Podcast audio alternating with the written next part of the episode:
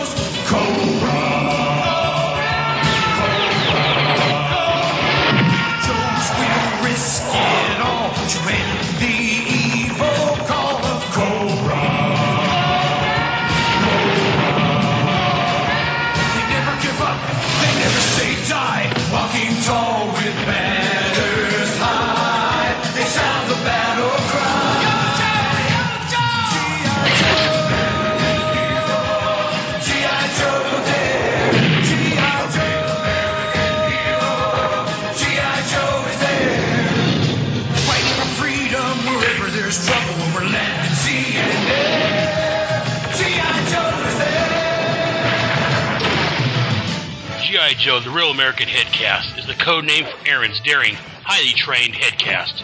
Its purpose? To podcast about G.I. Joe, Fighting Cobra, a ruthless terrorist organization determined to rule the world.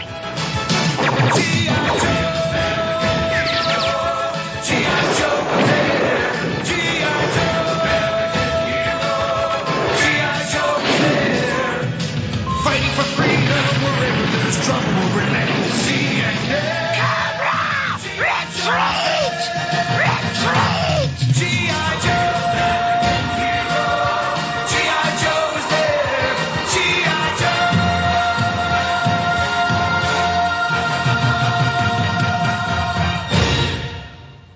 And welcome back to G.I. Joe, Real American Headcast, episode number 26.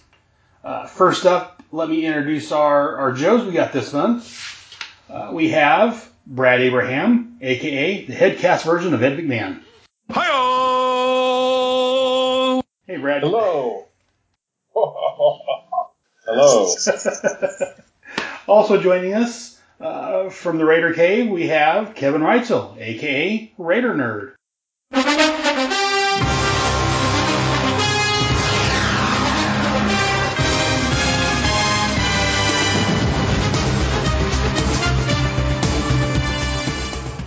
Kevin, What's going on, guys? glad glad you joined us Thank you again. for uh, having me on again. Always always a pleasure. Yeah, looking forward to uh, covering this issue. And speaking of the opposite of pleasure, we also have Jared Albrecht, the art cell artist, That is a prescription for danger. aka Death Robe. Hey, Uh, Jared. uh, what's up? Uh, can you copy over? Do you copy? I am not at headquarters. I'm forward located, forward located at Daytona Beach Comic Con. How copy over? Over. And also joining us once again from a a previous episode, we have Jonathan Shaver Hames. Hey, John. Hello. Hi there. Glad you could join us Jared, once again. always. Jared is always rubbing in the fact that he gets to go to conventions and we don't. Yeah. You know what you did. You know what you. Did. I have nothing to say to you, Jared. This podcast is getting out of hand already. Yes, it does. I'm just mad I don't have a coach name. I'll get to it next time. And also, brand new Joe joining us from our Great White North, the Canadian Embassy. Do it. He's in tune. Okay, good day. Welcome to the Great White North. I'm Bob McKenzie. This is my brother Doug. How's it going, Okay, eh? our topic today. We have an international Joe, Darren Kohler. Hey, Darren. Hey, Aaron, how's it going? Hi, everybody. Doing all right, man. Glad you could join us. I know I've been talking with you on and off on Facebook for a while. It's finally good to actually put a voice to the. Yeah, definitely. It was I I had a chance to meet Kevin at JoeCon. That was that was cool. Darren is much more handsome in person. Great guy. Well, there you go. Uh, we have that directly from Kevin. I think we spent most of our time at JoeCon in line to get stuff signed by Larry Hama. I think so. I think so. Great line to be in. so, oh, that's uh, for sure. So, Darren, before we get started with today's show's proper, uh, why don't you tell everyone a little bit about your GI Joe origin story? How you fell in love? How did you find GI Joe and fall in love with it?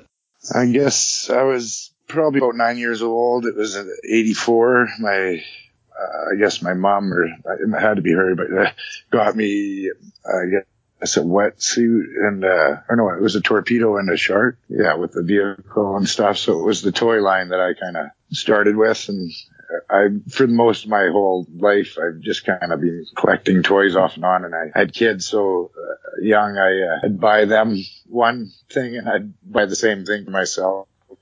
Kind of. It wasn't until recently that I yeah, started uh, reading the comics and stuff. Once I started listening to your podcast, that's basically my story. Well, good. Glad to have you on. Like I was telling you before, yeah, we've talked. We've been talking on Facebook between my my GI Joe uh, group and your GI Joe Canadian collectors group. We've been talking for a while, so it's good to actually. I want to get you on for a while now. I figure this is a good episode to get you on with. That's awesome. Uh, let's go and get started with this actual today's issue. Today we're looking at G.I. Joe, A Real American Hero, issue number 26. The cover date is August of 1984. The on sale date was May the 8th of 1984. The cover price was 60 cents, and it was entitled Snake Eyes, The Origin. Writer and penciler was Larry Hama. Inker was Steve Leialoha. Letter was Rich L. Parker. Colorist George Roussos. Editor was Dennis O'Neill. That guy's never going to do anything after this.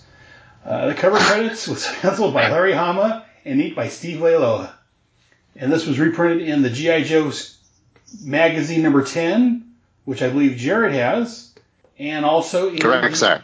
Also in the G.I. Joe Volume 3 trade paperback, which I'm actually reading it out of. So let's get on the synopsis. Uh, this month's story has three different point of views. So instead of going back and forth, I'm going to lay them out kind of each point of view at one time, just to make things a little less confusing, I think. Uh, so the story starts off in the Florida swamps with Junkyard leading the Cobras back to our Joes from last issue. Our three Joes chase after the escaped Wild Weasel and Firefly while they're running from the fa- chasing Cobras. Junkyard leads Zartan, Destro, Cobra Commander, and Baroness to a quicksand pit. Our second point of view, we see a young boy trying to hold up a small Asian store owner. After disarming bo- the boy, the store owner, who we find out is called the Soft Master, buys the boy's gun for 50 bucks. A much better deal than the man with the Uzi would have given him. Who was Snake Eyes, of course. He then gives Snake Eyes a box of his belongings and talks to him while relating the masked man's origin to us. Our third point of view is at the pit, where the Joes talk about the strange tattoo on Storm Shadow, while Stalker and Hawk both gives us parts of Snake Eyes' origin. And everything dovetails into the origin which is interspliced throughout the story.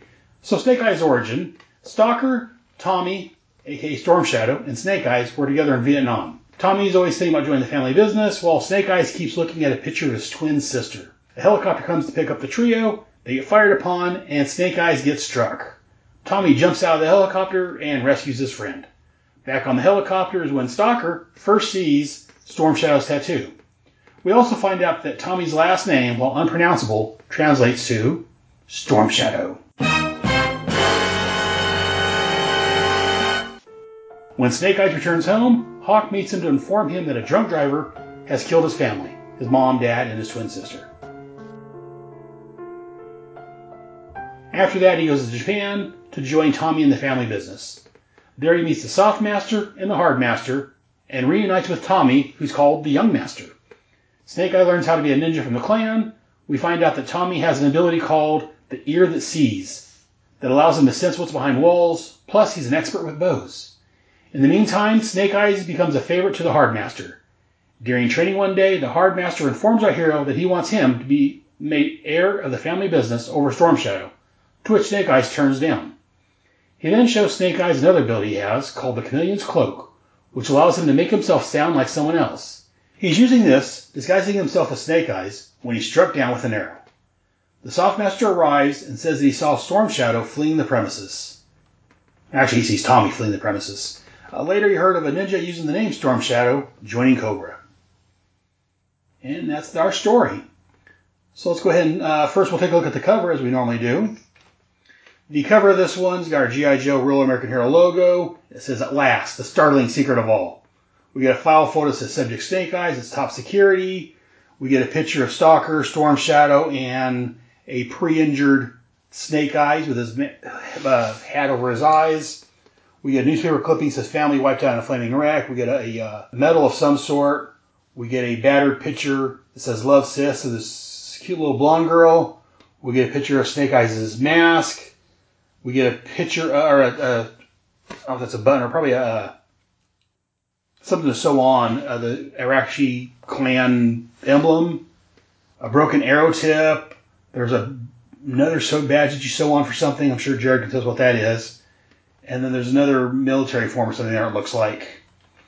So let's go and get some thoughts on this cover. That Arashi pin thing is that is that like standard issue for ninjas?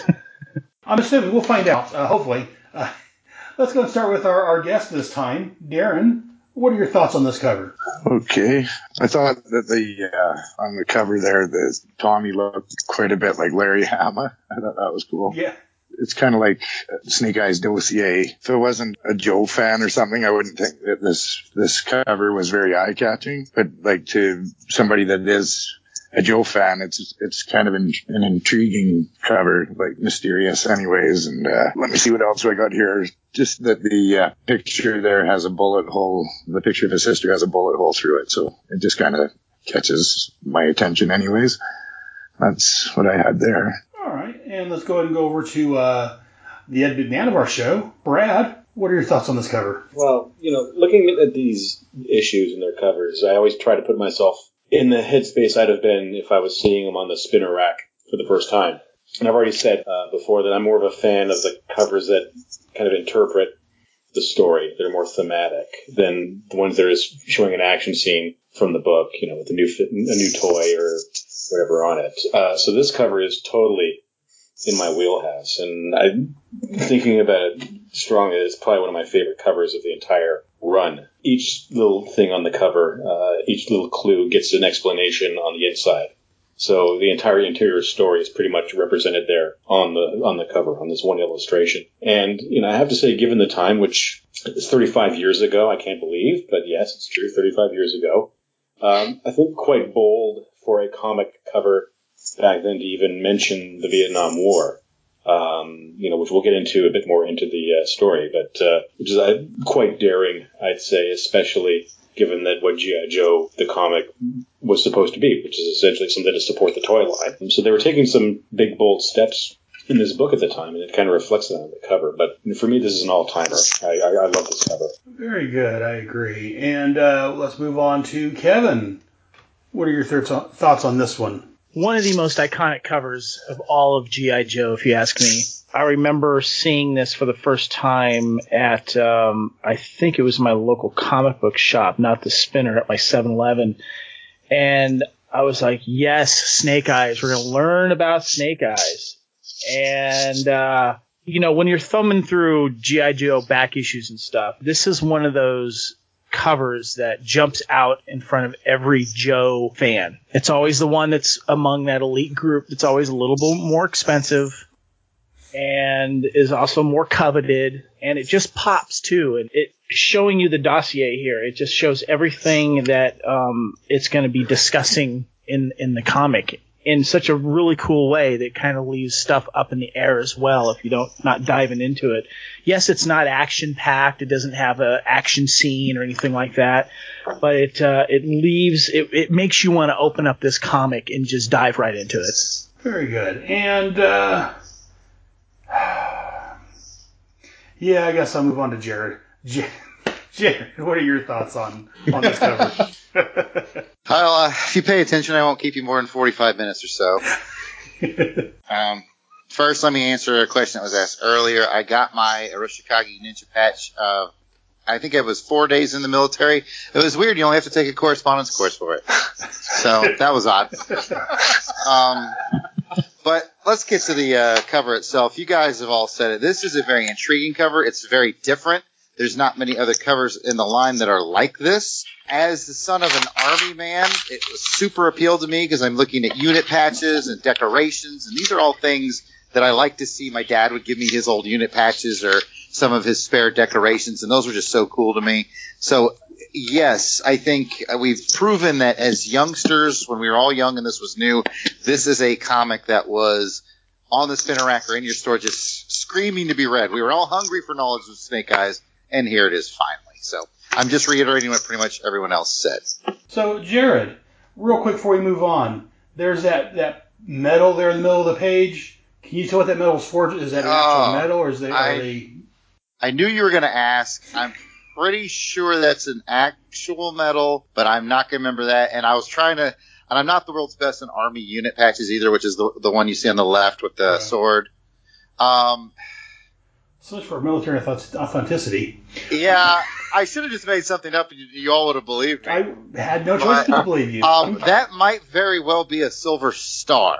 can we get, uh, can we get is- Jason on the phone? Yeah, Jason would literally know. Oh. Jason, when it comes to this kind of stuff, medals and unit patches, he is the man. I think that might be a silver star, which is a very, very high ranking medal. It's like, I think one below the Medal of Honor. Wow. So I think that's what that is. I'm standing by silver star, but I'm prepared to be corrected in Facebook and Twitter comments. So anyone listening, if you can correct Jared, please do. It's not like I'm going to Google it now while you guys are talking. and uh, finally, Jonathan, what are your thoughts on this cover? Oh, hey, what's up? I'm sorry. I thought I was here to do a Transformers versus GI Joe thing, so I didn't actually read this till now. So, uh, Oh, hang we'll, on. give- we'll give you a couple minutes. Let me read through it. at- Oh, no. Hold on. All right. Or we can just switch over to the GI Joe versus Transformers now, whichever. I'm easy. I'm I'm keen on that. Uh, Which one of this is this the the cover with the silver star on it? Yeah. Verified, by the way. I just looked it up, and Jared did Yep. call it correct. Silver star. High five. Everyone, anyone want to high five me? Anyone? High five. Thank you. Thank you very Yes. much. Sorry, Jonathan. All right. I know what I did. I'm sorry. I'm sorry. No, no, you, that was awesome and great. But plus, you missed the joke of this one with the silver star. That was my way of verifying that thing, going back to the last bit. But anyway, that is all. So, I got it. I, I was with you. I right. was so excited. So, no, I I love this cover. I, I think this is my favorite GI Joe cover that doesn't have the word unmaskings on it. It's it and and it actually goes against the standard thing, which we which is always said about how which is the which is the one you would want on your wall. This is not necessarily a cover that I would want on my wall as a poster. There are there are many other GI Joe covers that I would much rather have, but this one is such a great cover for reasons that were spoken about. Not only is it that, as you were saying about the the hodgepodge of everything and not being the action scene, but also that everything on here is a mystery coming at it, and it's all revealed throughout the course of this issue. You don't know what these things are until you read the issue and then and know the significance of them. Except for the unit patch, I guess, is just a, a standard bit. But yes, it's a wonderful, wonderful cover. And for my thoughts, I'm going to ape everything you guys have said.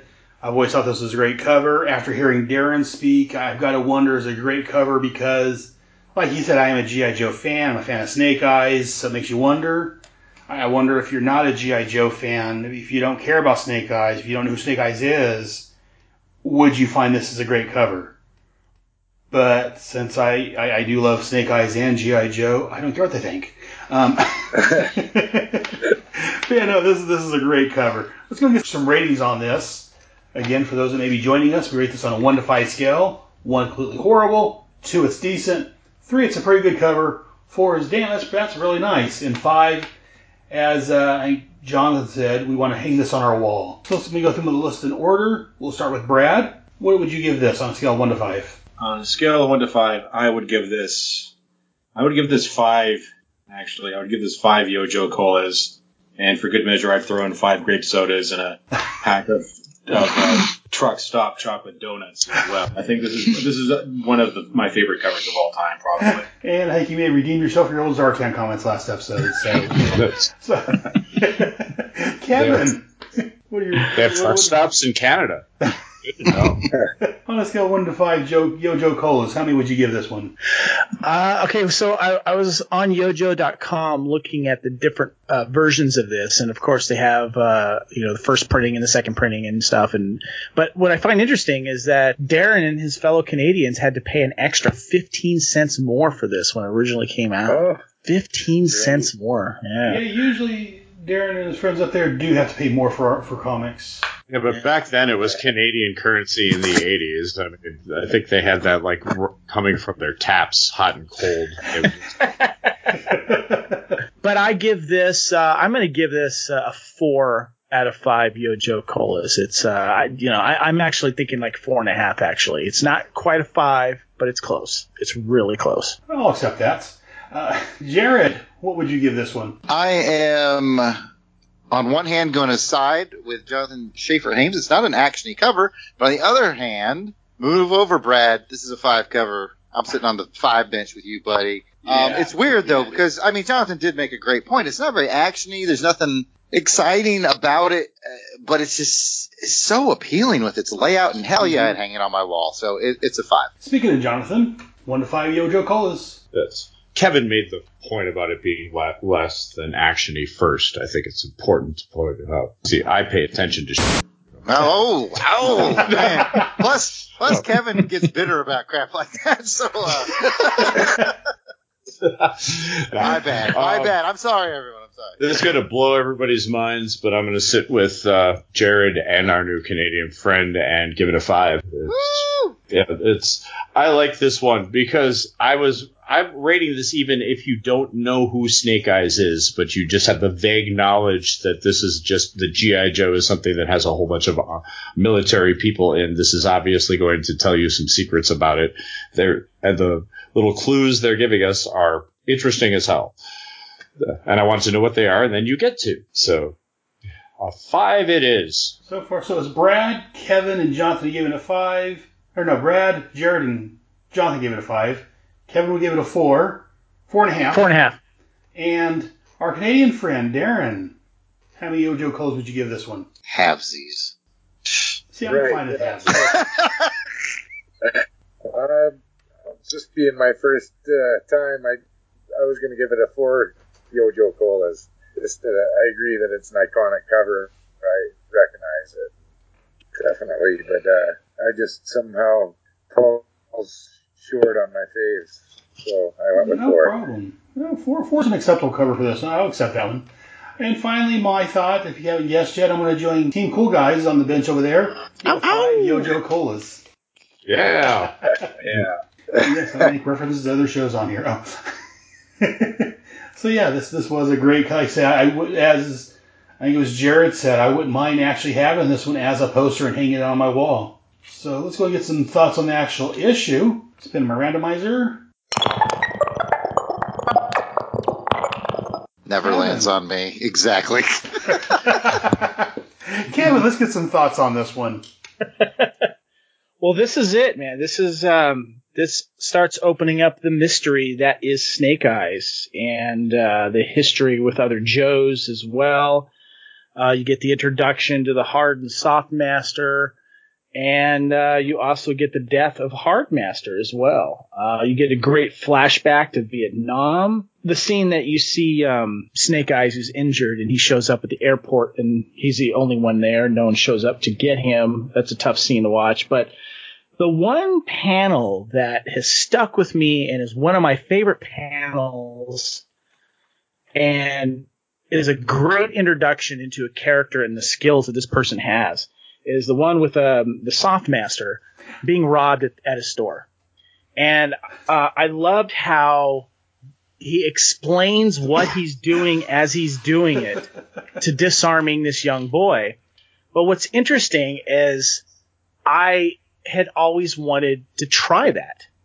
And I remember in my early 20s, I bought a 911 nickel plated replica, not a real one, but a replica. And I tried that trick and it frickin' worked. Oh, did it? I was not as fast as he was. well, Panel. practice.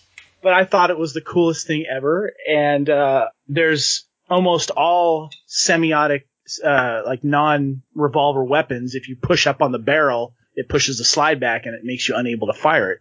Uh, which is one of the tricks that uh, I guess some people use in disarming. But I just I love that panel. That's one of my favorite panels. To interrupt you real quick, because that's what I do. I, I was curious if that actually would work or not. So, because again, I'm not a gun guy. So I'm glad to hear that you actually tried it and it actually does work. That's, that's yes, really it cool. does. Yes, it And I figured it would because, as we've talked about before, Larry was military. He was, you know, he, he knew his stuff. So, but Yes. to, get, to talk to somebody that's actually done it. Yeah. Uh, and I just like how you get the history of uh, the tattoo, and I love the fact that this uh, this issue ends with the one thing that scared us the most when we were kids. not Bigfoot, not the Yeti, but quicksand. Frickin' quicksand. From f- all fishing growing up, I thought quicksand was going to be a bigger part of my life. Go junkyard! Ev- everywhere in the 80s. I mean, the Duke boys were constantly getting caught in it. Uh, I mean, we really Yeah, thought it was everybody was. far more. Did you have any other thoughts on this, Kevin, before I move on? Oh, I got a few more, but I'll save them for later. But uh, that those are my first initial thoughts. I love this issue. And let's go ahead and move on to our artist of the group, John. I mean, uh, Jared. Jared, what? Uh, step one, get your bleep machine ready because fuck you, quicksand. All right. but aside from that, um, the one thing that I don't do when I read comic books, I just don't believe in it, is I don't read flashbacks. So this was a fast read for me. okay, so Jonathan, what are your thoughts on this? I'm, I'm a joke maker. All right, I I know we got a lot of guys with a lot of things to say, so I'll take a page from Kevin's book and keep it brief. Honestly, let's just be happy that nobody shot that dog. Okay, that came out all right. We were all worried about that dog, as well we should be, and luckily Destro is a stand-up guy. All right, so let's give it up for Destro. Love the scene where Softmaster teaches the kid the life lesson, and you can see he's taught about 50 kids. Uh, Kevin already mentioned that and just the absolute immature part of me, which is the most part, always giggles about hard and soft master. And I will leave it at that and pass it on to someone who might have something of substance to say. Also, fuck you, quicksand. All right, I'm out. and Jonathan. Oh, I got to figure out. Uh, oh, just to start with, you know, I love this issue. I mean, you can't not love this issue. It's it's a great comic book issue. It is such a Marvel comic book. This could have been a Wolverine or Daredevil story in some way. Uh, but what I also love about it is it's bookended by this, you know, the the current story with the Joes and the swamp that could have come right out of the cartoon. It's just Mhm. it's it's silly. It's it's it's played for laughs. It's all this. Oh no, my dog, my loyal dog. He's going all evil now. What will we do?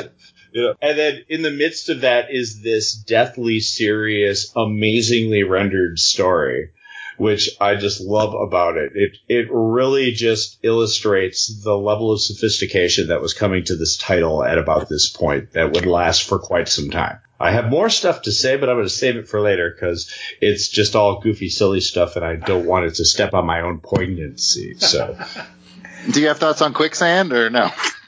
it's the,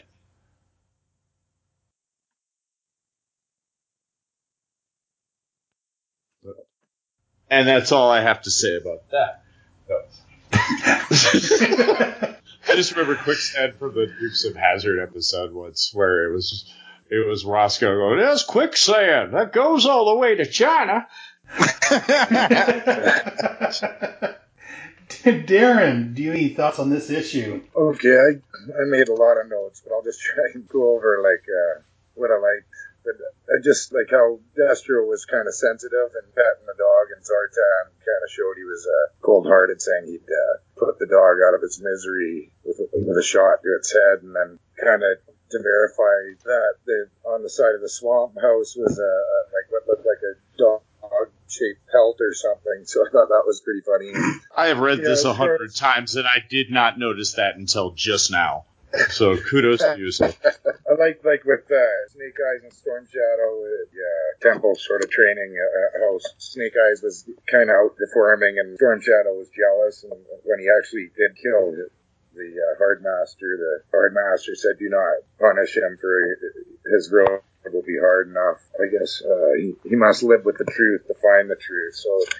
I liked how that kind of played out. It told us how the uh, how that started out the animosity between uh, Storm Shadow and Snake Eyes. I just wondered uh, why they made the Joes seem so clumsy and kind of inept. Like Junkyard wasn't listening, and Mutt was whining about uh, Junkyard not, not listening, and then Tripwire was tripping, and then uh, just how, they had uh, Wild Weasel and Firefly tied up, and they uh, got away. So I just wondered the GI Joe were supposed to be elite, but they kind of seemed a bit clumsy. In their defense, as we'll find out later, Firefly is a top-knot ninja, so that's spoilers for future. That's basically what I had there. Brad, do you have any thoughts on this? About quicksand? I'm terrified of quicksand. As well, you should be.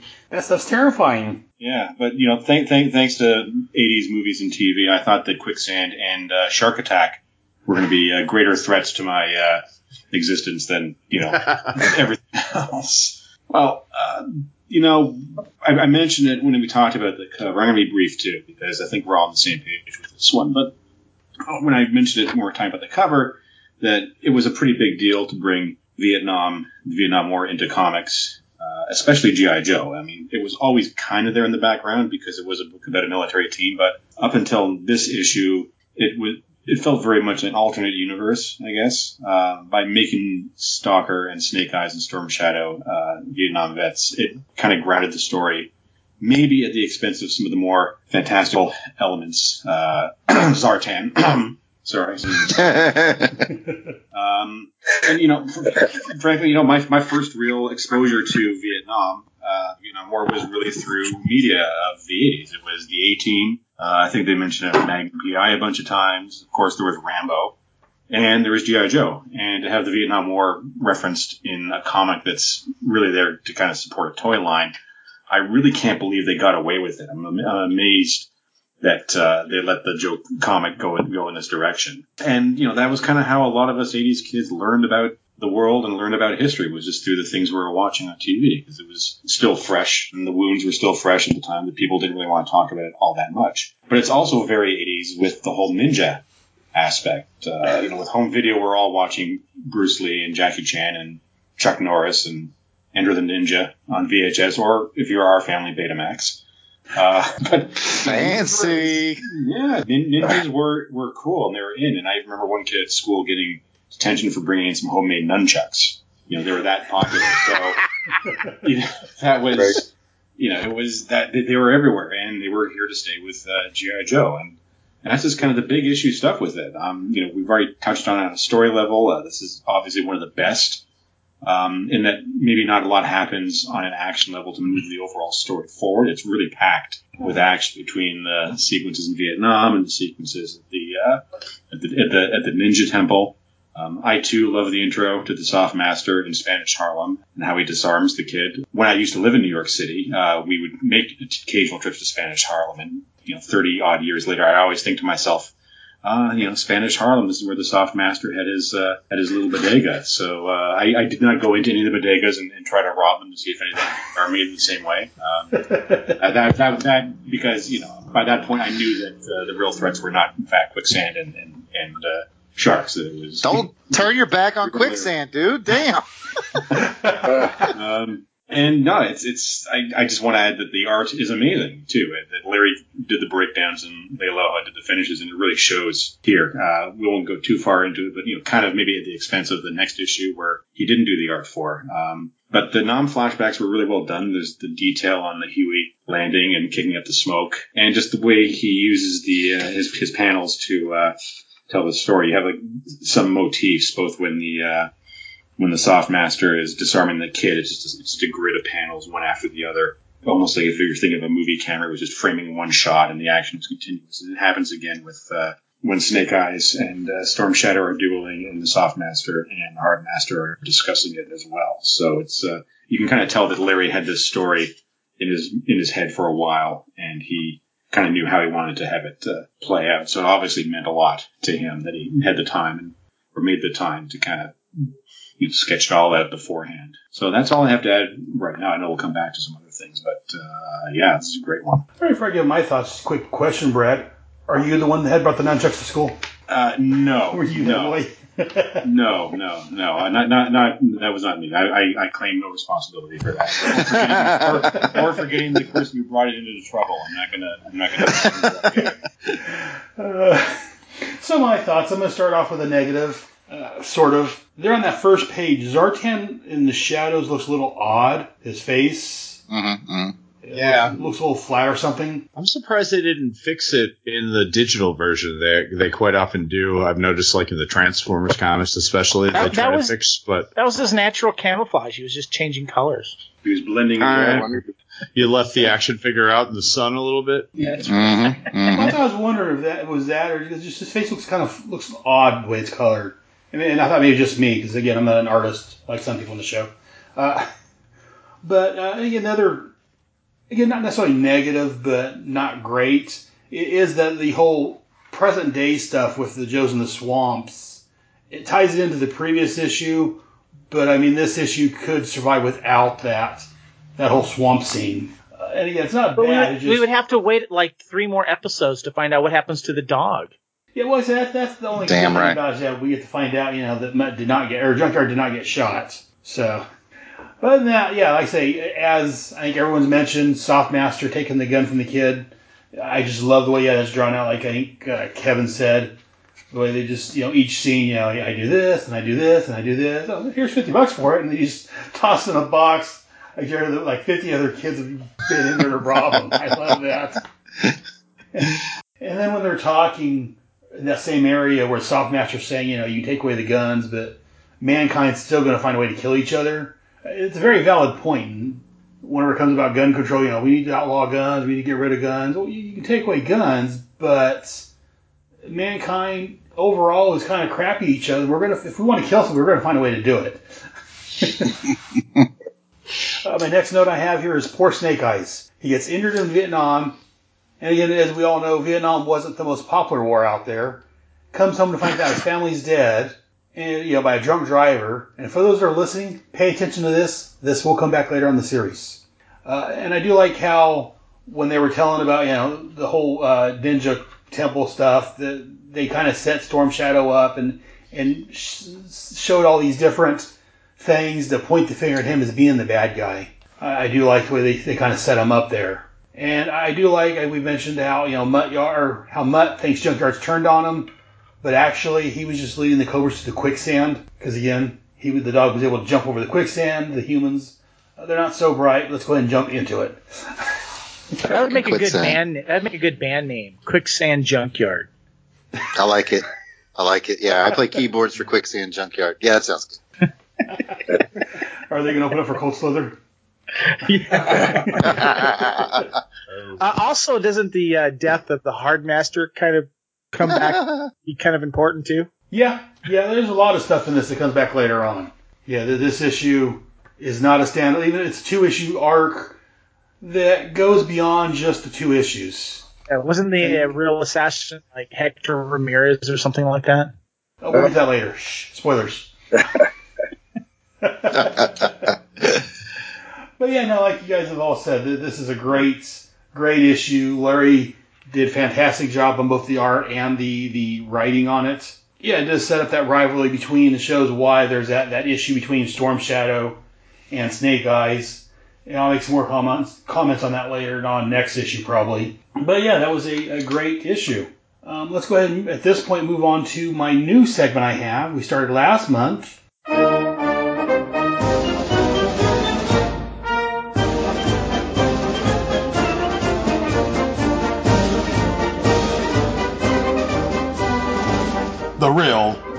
American hero.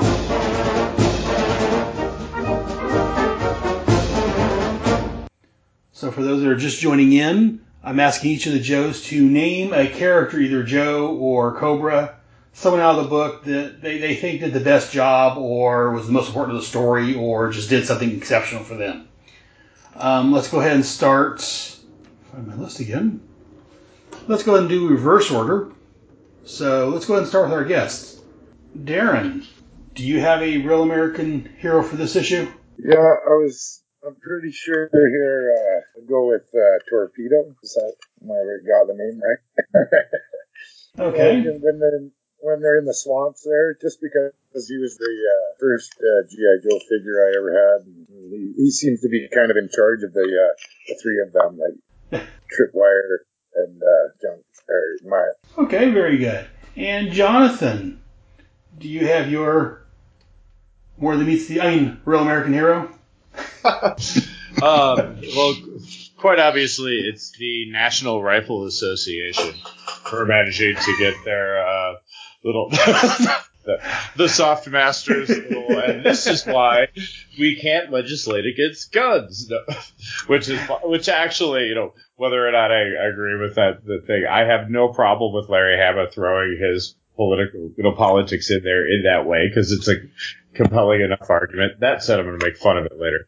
But uh, no, my real answer is Storm Shadow slash Tommy. He goes into an entire like hot hot situation, kills a bunch of people on the way, and then later saves Snake Snake Eyes.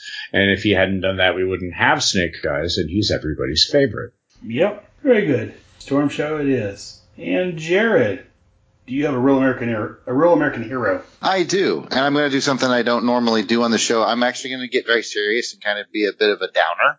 Uh, so I promise to finish it with uh, a D's nuts joke to bring it back. All right, and moving on, Kevin. Oh. Uh, but no, for real, my real American hero is Hawk.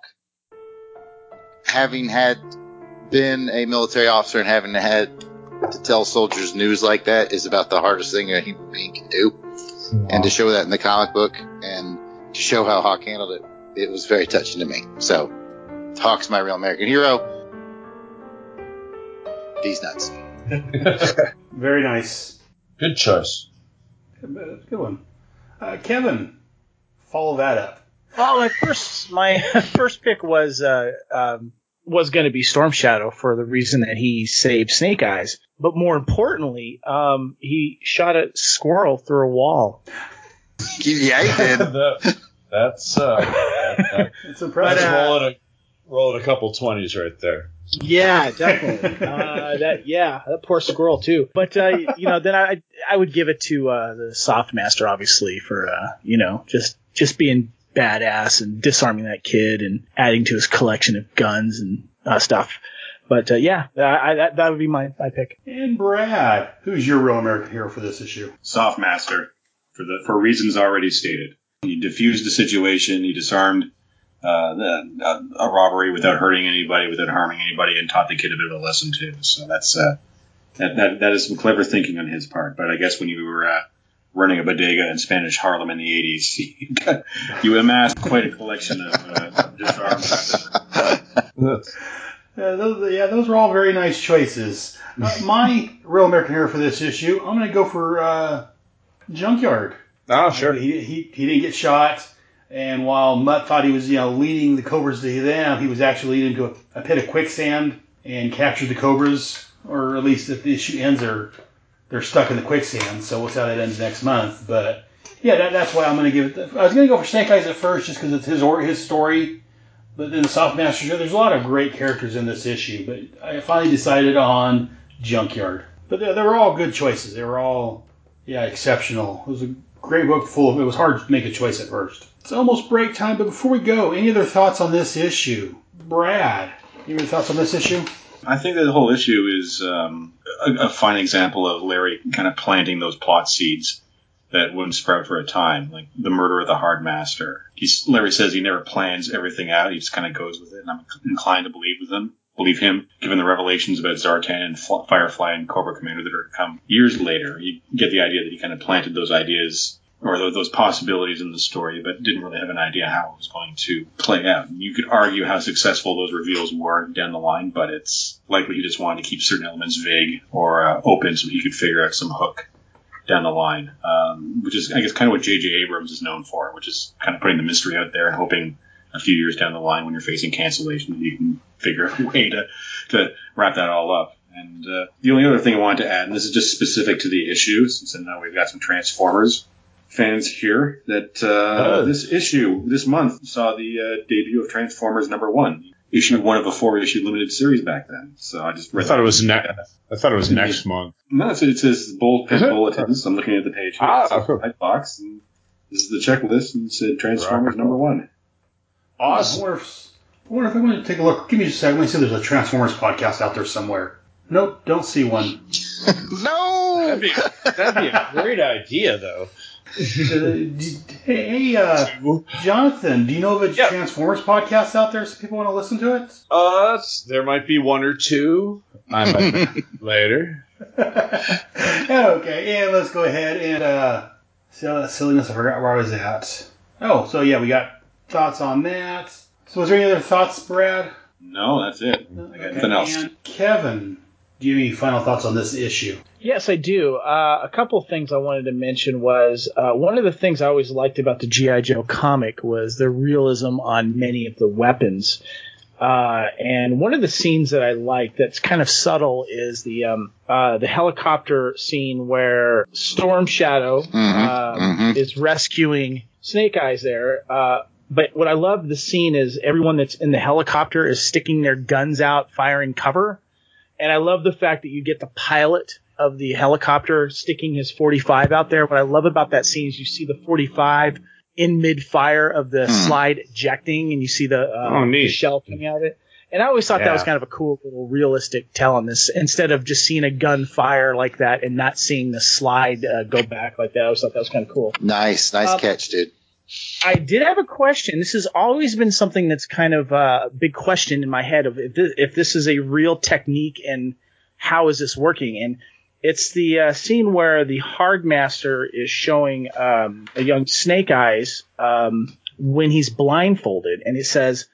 Uh, until the fateful evening when he was teaching you the darkened room techniques, the form known as blind sword. The sword extended by the scabbard taps the target. The touch is transmitted by the cord, and you see him blindfolded with the sword not completely out of the scabbard. And he has that tie that goes around the top of most scabbards, and he's biting on one end while it's still attached to the scabbard.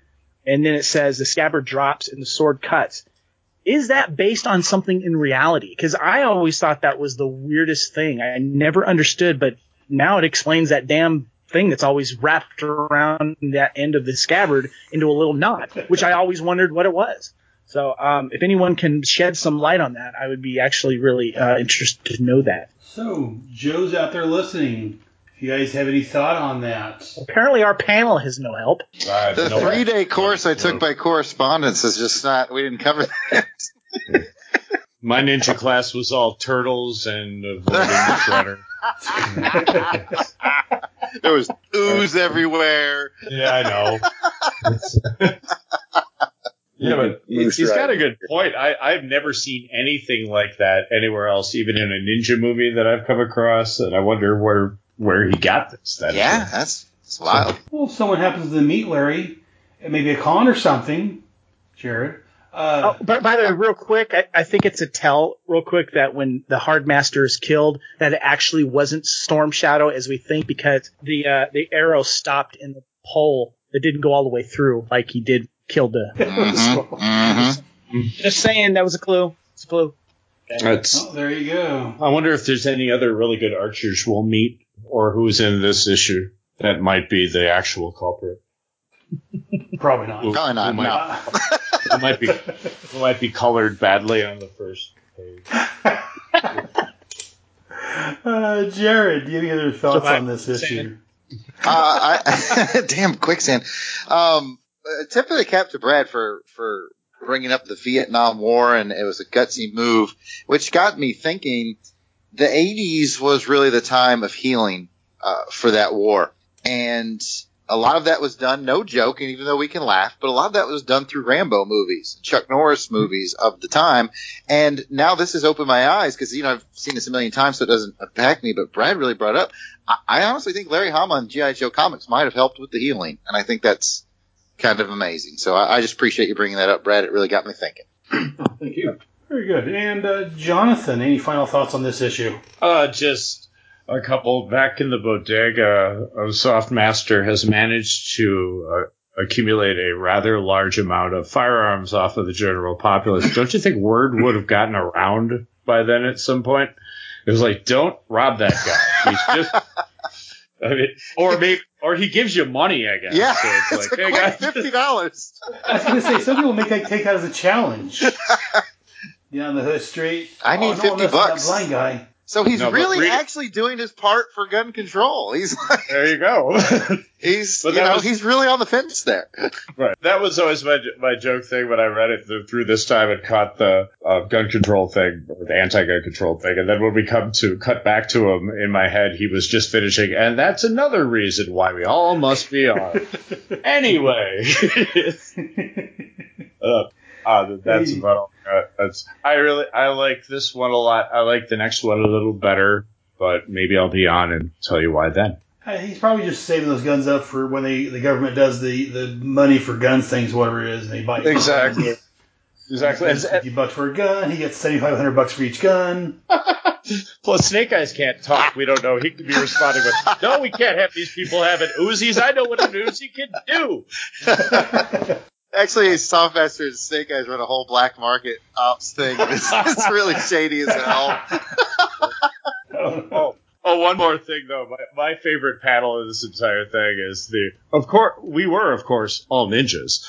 We're come from the and then ninjas from everywhere.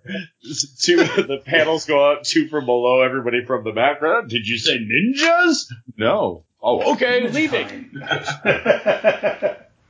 yeah, that was neat. uh, Darren, do you have any final thoughts on this issue? Anything been said yet? Sure, uh, just uh, maybe I said wetsuit earlier. I meant torpedo. I'm bad. so, but uh, anyways, I really enjoyed the comic here. I, look forward to like the next in the story arc. I like uh, how Stalker and uh, Snake Eyes have quite a history. When I didn't realize that beforehand, but uh, short and simple. That's about it. Very good.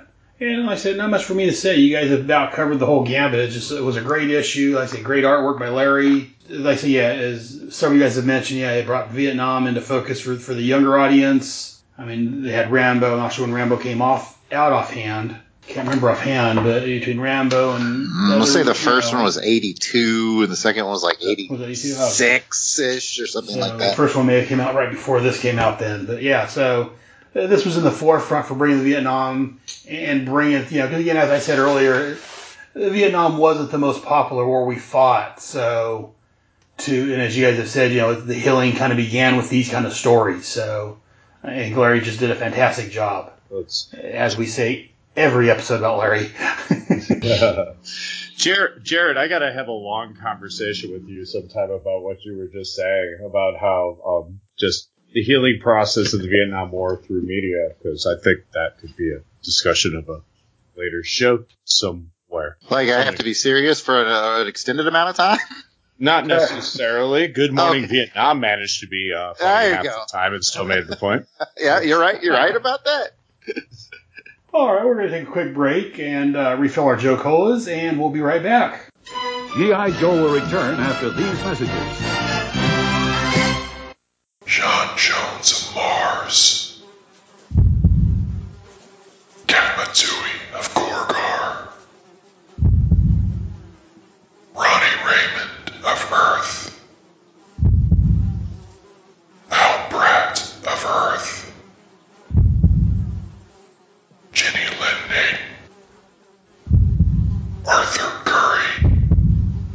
Go away. Kendra Saunders.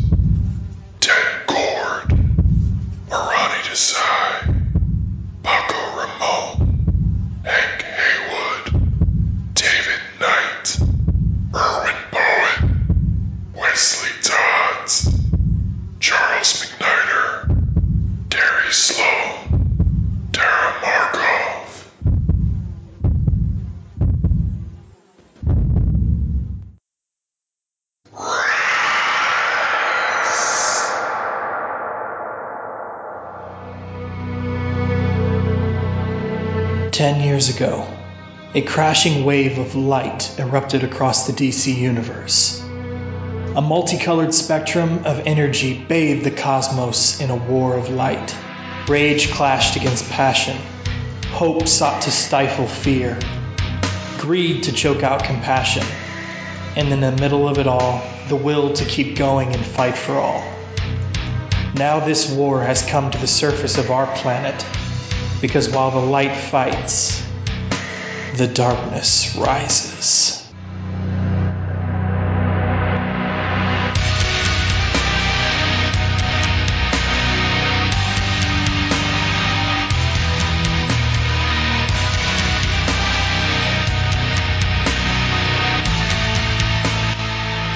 Hero, villain, friend, foe, family. Across the universe, the dead have risen, and it's going to take every available podcaster to fight back. In 2016, we covered the dawn of the Justice League with Justice League Year 1. In 2017, we soaked in the seminal Justice. Last year, we threw it back to the Silver Age. But this year's JL May podcast event covers an event that knows not the boundaries of death itself. JL May covers Blackest Night in celebration of the event's 10 year anniversary.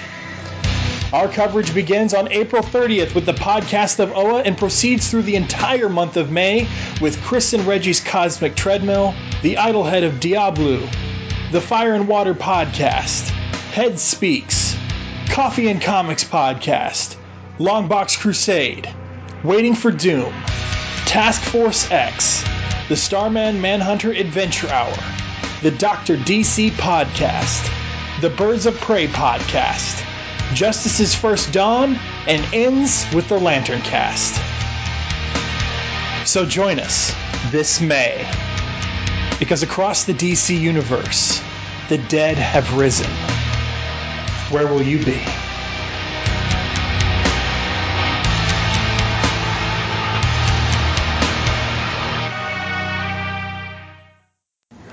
Hi, John. Hi, Maggie. I'm still wrapping my brain around the fact that we're married. Me too, but I wouldn't have it any other way. Aw. Oh, hey, I was looking at these old comics and I noticed that there's Hold a that thought. Why don't we talk about it on our podcast? We have a podcast? It seems like the logical next step. We get married, we change our names, we combine our comic collections, we start a podcast about comic books. Well, I can't fault your logic, but there are plenty of podcasts out there already. Do you really think we'll have anything new and interesting to say? Oh, I think we'll manage. Welcome to the Married with Comics podcast, where we constantly f up. It goes from Marvel Girl to Phoenix to Marvel Girl to Jean Grey to Phoenix to Dead. Um, And then apparently he's so consumed with his own thoughts that he runs right past three monkeys in an alleyway. A brainwave camera took a picture of that guy's head. A brainwave camera. and Ben's just basically, whatever you gotta do to stop the commies, Nick. So join us at the Married with Comics podcast, where two newlyweds with a love for comics intelligently, critically, and thoughtfully discuss comic books. Also listen as we goof around, make jokes, and make fun of John for mispronouncing names. I do that a lot. Sometimes we'll pick a topic and review and discuss comics that relate to the topic. And sometimes we'll pick up a comic and see what discussion topics come up. Sometimes we'll spend an entire episode talking about how much Maggie loves Batman. The only thing that's almost as strong as my love for you is my love for Batman. The Married with Comics podcast, available directly on our site at marriedwcomics.libsyn.com, on iTunes, and wherever good podcasts are found. Also, check us out at Facebook at the Married with Comics podcast. We've got everything you need.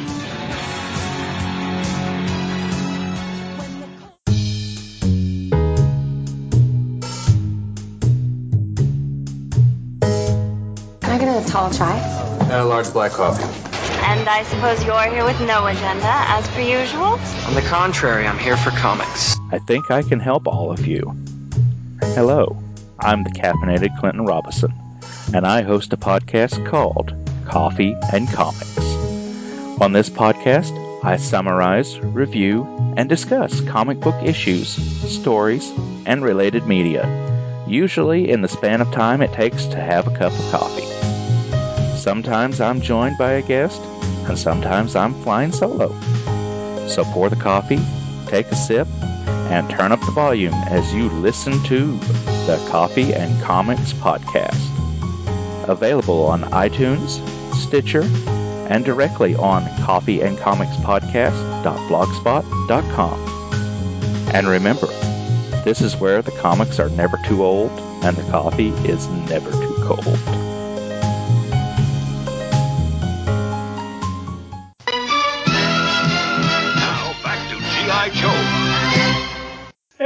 Welcome back from the break. Hope you guys check out those shows I played promos for. And let's go move on to G.I. Joe, the cartoon. Yo, Joe! He'll fight for freedom wherever there's trouble. G.I. Joe is there. G.I. Joe, American hero. G.I. Joe is there. It's G.I. Joe against Cobra the enemy, to save the day. He never gives up, he's always there, fighting for freedom over land and air. G.I. Joe! G.I. Joe. G.I. Joe is the code name for America's daring, highly trained Special Mission Force. Its purpose? To defend human freedom against Cobra, a ruthless terrorist organization determined to rule the world. Never gives up, he'll stay till the fight's won. G.I. Joe will dare. G.I. Joe!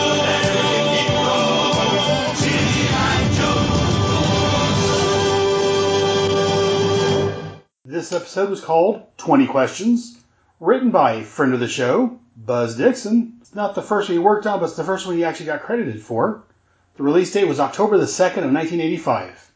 The synopsis, and I tried to make it shorter than last month's 8-minute synopsis. Uh, Hector Ramirez with 20 Questions is investigating G.I. Joe for wasting government resources and money. Shipwreck shows Ramirez and his group around while they're waiting on Duke to return. One of Ramirez's men, Arnold, goads Shipwreck into talking to them, or taking them where Cobra is attacking a Rocky Mountain chemical wa- warfare base. Once there, the Dreadnoks attack the helicopter with a missile, causing Shipwreck to crash. When the Joes come looking for Shipwreck, Cobra Rattlers attack the rescue party. Shipwreck uses Cobra's own missiles to take out the Rattlers, but then he's captured by Brad's favorite character. Cobra Commander reveals his plan to find some explosive gas in the area to use against his enemies. Arnold is revealed to be the Baroness in disguise, who admits she, she was trying to undermine G.I. Joe by feeding Ramirez false information. As the commander is about to kill Shipwreck and his companions, Hector is able to stall him by asking him for an interview, of course. The Joes invade, and after a battle and some laughing gas is released, the Joes win the day. So a little quicker than last month. Gets quit laughing. Let's go get some thoughts on this one. I, I, I hear a paper rustling. Let me spin the randomizer. And anyone but Jared. No, let's go start with Jared this time. Jared, what are your thoughts on this episode? Well, you may be happy to know that I don't have as many as usual, so we can do a half timer. I- I'm like you. I took a cue from last episode. Okay, here we go. All right, so they called a ceasefire because there's civilians in the area, but they were very obviously training without lethal weapons, so I'm not sure why a ceasefire needs to be called. Uh, we all saw that Geraldo Rivera was there. But one thing that they had that did put me off a little bit is this always bugs me. They're like, "Is your commanding officer around?" And Flint's like, "Nah, Duke's not here." Flint outranks Duke. It drives me nuts. It drives me nuts. And where was he? Where was he? Where was he, Kevin? Where was Duke? We can only guess. He was uh, captured. Bingo. He had to have been captured.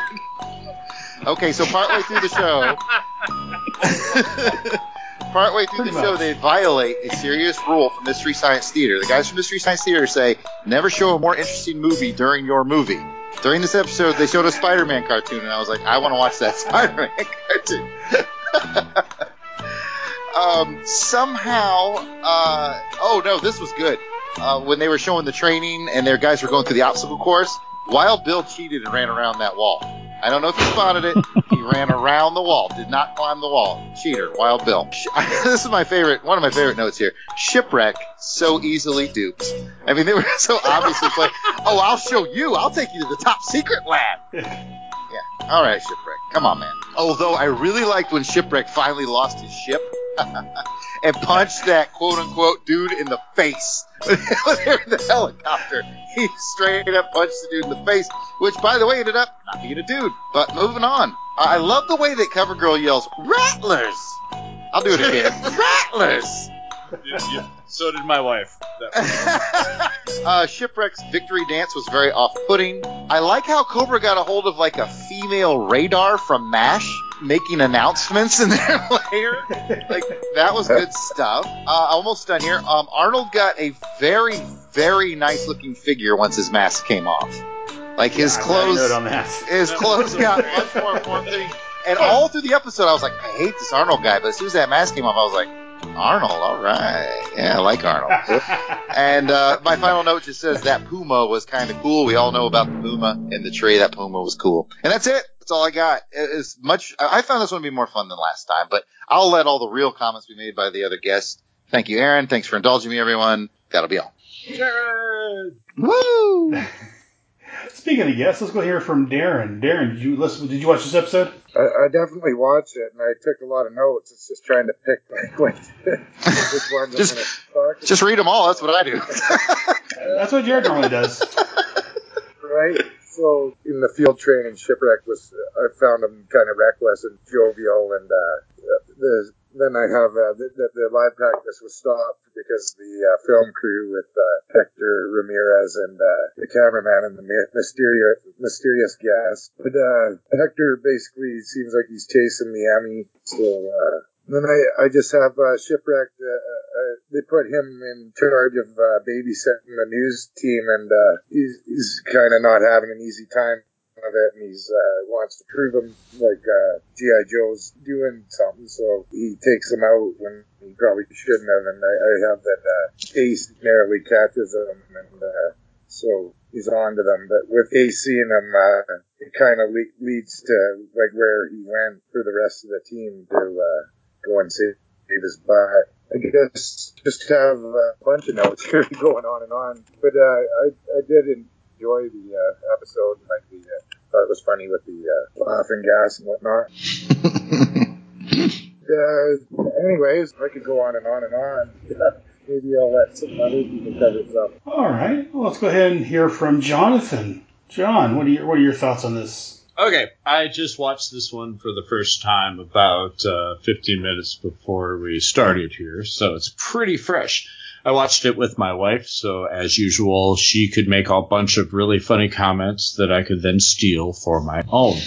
So, good, good. So, so So they you're saying are. that you having her on this episode and not you? Oh, that- generally, that's always a good idea. but I'm I'm already feeling guilty enough by making the comment that I will tribute uh, the comments to her that are appropriate. But I got I got three major things about here going on between collectively between the two of us. Number one, uh, cover girls in this episode, which I love because cover girl is uh, my fave. She has been my favorite GI Joe since I was a kid. I loved the idea of a model that drives a tank, and, and mhm. she's Yep, and yep. she's and she's generally shown pretty done pretty well in the comic book. So it was nice to see her. That too. Okay, Rattlers. Rattlers. Uh, so, um, but uh, speaking of my wife watching, speaking of hot, my wife uh, was watching the show, and she's not a GI Joe fan generally, but watches these with me, and she she made the comment of, "So Yo Joe's just kind of like something they say um, when they can't think of anything else to say. Then it's a battle cry, or a, Hey, I'm down here on the ground, you helicopters, or or uh, that sort of thing." Yo know? Joe, Yo Joe. Yeah, Yo Joe. It's, it's like till all are one. uh, but on the other hand, Shipwreck, greatest GI Joe ever. I mean, despite the fact that he's easily hoodwinked, as you said, as Jared said, by fake Geraldo, uh, but the man is um, skilled to pilot a helicopter better than when he's walking, and the actual pilot and the parachute guy show up and say, "Hey, dude, you need a co-pilot? You know, it, it's a it's a thing. It requires a co-pilot. You want one? No, we're good. Just me and these journalists. They're gonna take off. Me, the um, I mean." The Navy guy. Oh, did you fly in the Navy? No, but I'm good. I own a bird. that gives me reason. That was Polly in this, so Polly and Freedom could have like a giant uh, fight. Was what I would have. Nice. Uh, but and the the final one was. Do you think that Cobra sits around waiting when Cobra Commander is explaining what their new plan's going to be, and are sitting there? It's like, please don't make this be an anagram of or Cobra somehow. Is that all son of a? but still, you gotta hand it to them. They managed to do this. What was it? The committee of what was the fake like liberal peacenik organization that they were making fun of in the. Oh. It, it, it's spelled Cobra, Committee of. Uh, let's pause. Head. Somebody look it up and hand it to me. So I, and then I have failed me. you.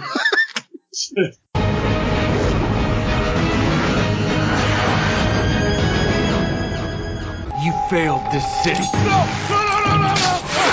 It was the committee. Go ahead and talk about something else in uh, Vamp, and I will. Um, it's. I can start beatboxing again if you want to do that. I'll find it. I'll find it. We'll see which one of us has higher shitty internet. You. Come on, 20 questions, G.I. Joe, Joepedia. And I have to hand it to my lovely wife, too, while she's watching that. She's like, committee of uh, Cobra. Okay. I don't even think I picked up on that. Yeah, I don't think Oh, I you even caught that. oh, No. well, then I'm So going to sound so really smart when we start work. this over. I thought it was blindingly obvious to everybody. Oh goodness. Committee of Basic Reductions in Armies. There you go. Uh, there it is. Right, the committee of what? Committee of Basic Reductions in Armies. All right. Got that from Oh, it was joeguide.com. Cobria. That's why So I got you confused. gotta- so you gotta hand it to Cobra Commander here. That he actually managed to get to develop this organization, get it to a situation or get it to a condition where it was enough to be um, noticed by Fake 2020 to get Fake Geraldo uh, involved in all of this to uh, put forward their master plan. Although it was kind of like underpants gnomes from that point. It was. But and then somehow we'll steal the explosive gas and the Dreadnoks will be involved. All right, let's go. To Cobra. I'm on board. I'm liking this. Right, but it's it's like the um it's like the Arbot Corporation. It's like they always figure it out.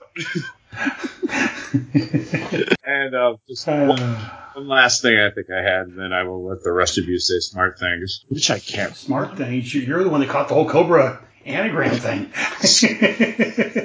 Well, uh, I know. I think I might have used up all the brain power on that. Oh, I also oh, I, my favorite bit uh, was Duke showing up after, like Jared was saying before. They're asking, "Where's your commanding officer?" Blah blah blah. And then when he finally shows up, it's like, "What's going on?" We're not sure. Apparently, uh, Shipwreck managed to just requisition a helicopter, throw a bunch of civilians on it, and take off without any clearance or orders. And he seems to be gone and now captured. All right, well, uh, Word. It'll turn out okay. Uh, Yo, Joe. I love. I love everything about this episode. This was a good one. I do. I do one final thing again. I keep saying I do love that the mouthpiece.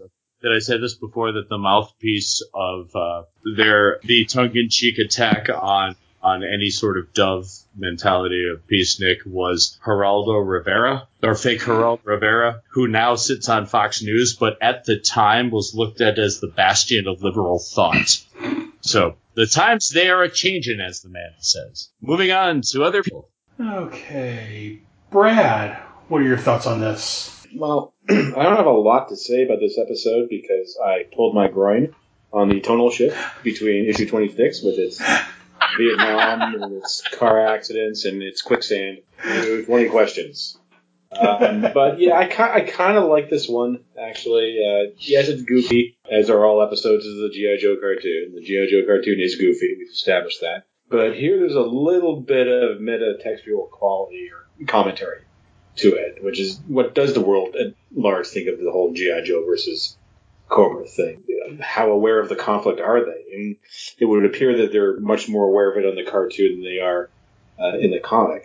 And yes, funding the Joe team has to be astronomical, even for military spending. Um, you know, the Eagle Chow and Wolf Chow and Parrot Chow and all that stuff has to ring up a little bit of a, a little, a little bit of the budget. You know, everybody, there's no you know, set uniforms. It's just everybody gets to wear, you know, wherever the hell they want. You know, it's it's just it's, it's a silly show, okay? And this is just these are questions that you would ask. Well, Um, it, it's because they can look at how awesome they all are. They can all fly anything. You know, they can Yeah, do well, whatever yeah, they need to do. They are Yeah. worth every penny. Yeah, and I think and I think that's that's the argument they would use before the uh, you know the budget and services community. Um, but then we also don't know really where Cobra gets all the money for their stuff, um, which I would assume would be Cobra-La. Speaking of which, did anybody else find it funny that Shipwreck could just punch in some info on the computer and come up with a Cobra secret base just there in the mountains? Like, if they knew it was there, why didn't they go blow the shit out of it and capture Cobra Commander and end it? You know, but it was like, oh, there it is. Let's let's let's go check it out. I'll prove it to you.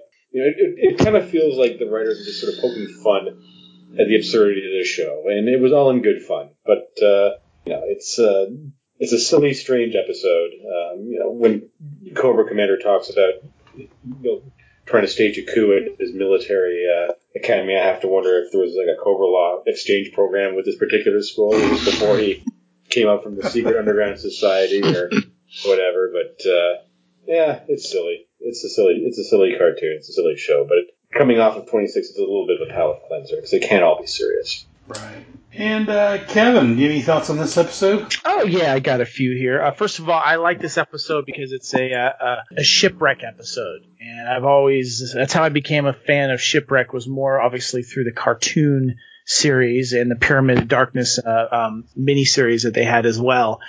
And it was interesting to see him without his hat in a couple of the scenes too, his sailor hat there. I also I thought it was funny when he gets uh, shot in the training sequence. He does his uh, little elaborate fake death scene, and it's kind of over the top. It reminds me of, uh, of Paul Reubens' uh, uh, theatrical Buffy. fake death scene in Buffy, the ninth Buffy movie. Uh, and um, okay, so Wild Weasel is um stuck in a tree by an animal. With a puma. This happened in a recent episode or issue, issue where he gets stuck up in a tree because of another animal. So he has a. Uh, you, you pattern. catch the pattern here? Yeah. Uh, I love that we had a freedom si- sighting, but I think that um, he had some laryngitis going on. I don't know what type of sound that was coming out of that bird. It was like a, I don't know. I, I live for Kevin's freedom sounds on this show. That's the whole reason I come.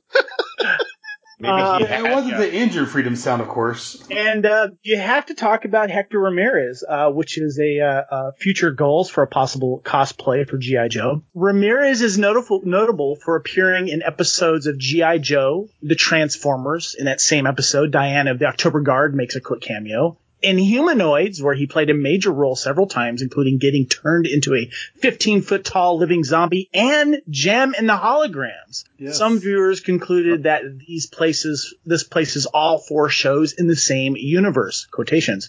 A position supported by series writer Buzz Dixon, who describes the character in the many faces of Hector Ramirez and adds that he came this close to working in My Little Pony in there. Yeah, yeah. I talked I talked to Buzz about that when I interviewed him here a while back. Uh, and the one uh, reporter that had the Coke bottle glasses always kept clutching some that briefcase or whatever to his chest. Arnold. Sounds To his a lot bosom? Yeah. To his kept clutching the briefcase to his ample bosom. Yes, yes. so I'm sen- so I'm sensing a pattern here with Wild Weasel, and um, I I love this. It was a, a good shipwreck episode, really, really good. So yeah, I, I en- actually enjoyed this episode quite a bit, and uh, nice seeing the Dreadnoks in there as well, and the Baroness. And Arnold's actually hot. Oh. yeah, who knew? Hey, that was all you guys. So go- my thoughts on this. Again, pretty much what you guys have said. I question a few things like they have a master of disguise on the team, and he's got a cloak over his head, and they send a woman disguised as a man instead of the, the male master of disguise, infiltrates. He's going with a cloak and a stick for his costume. Yeah, the master of disguise is a cloak and a stick, and they send the woman. Again, Baroness is no slouch, but it seems to have been easier to disguise Your guy a who man that is master of disguise. do that as a thing. The funny bit with that is while we were watching that, we figured out pretty early on this person was Cobra, and uh, I I I pegged it as Baroness because holding the briefcase up to, to cover the boobs, I did it as a joke. Turned out to be good, and uh, Maggie is Maggie insisted it was Cobra Commander who was going to have a mask over over his Cobra Mask. hood, You know, and pulled it off. Either one of them would have been thematically appropriate for the show if it pulled. Yeah. Oh. Well, I, I can't help but think, you know, like I say, not using Zartan for that, it reminds me of a Galaxy Quest. When uh, the one uh, I got one job. Sigourney Weaver's character, yeah, I got, I got one job on this. Let me do it. Do it. Computer, can it be repaired? Damage to beryllium sphere irreparable. New source of beryllium must be secured. We need another one. You broke the ship. You broke the bloody ship. Hey, uh, uh, computer, is there a, a replacement beryllium sphere on board? Computer, is there a replacement beryllium sphere on board? Negative. No reserve beryllium sphere exists on board. No, we have no extra beryllium sphere on board. You know, that is really getting annoying. Look, I have one job on this lousy ship. It's stupid, but I'm gonna do it, okay?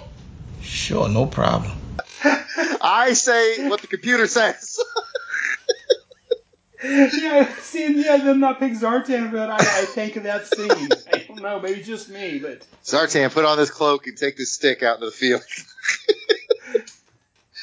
but wouldn't I be better suited as this person in disguise? No, take the cloak, take the stick, and go.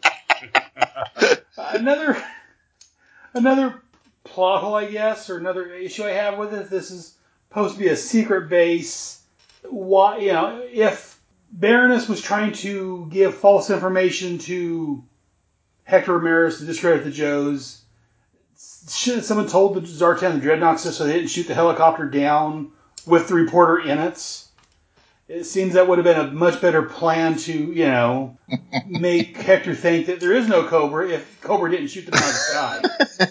Just my own thoughts. Yeah, I, I don't want to, you know, say Can that I a lot, just- I love him. He's a great guy. How, how the, the hell does anybody think that there isn't any Cobra in this particular universe? In the other episode I was on, they stole all the oil. He went on TV.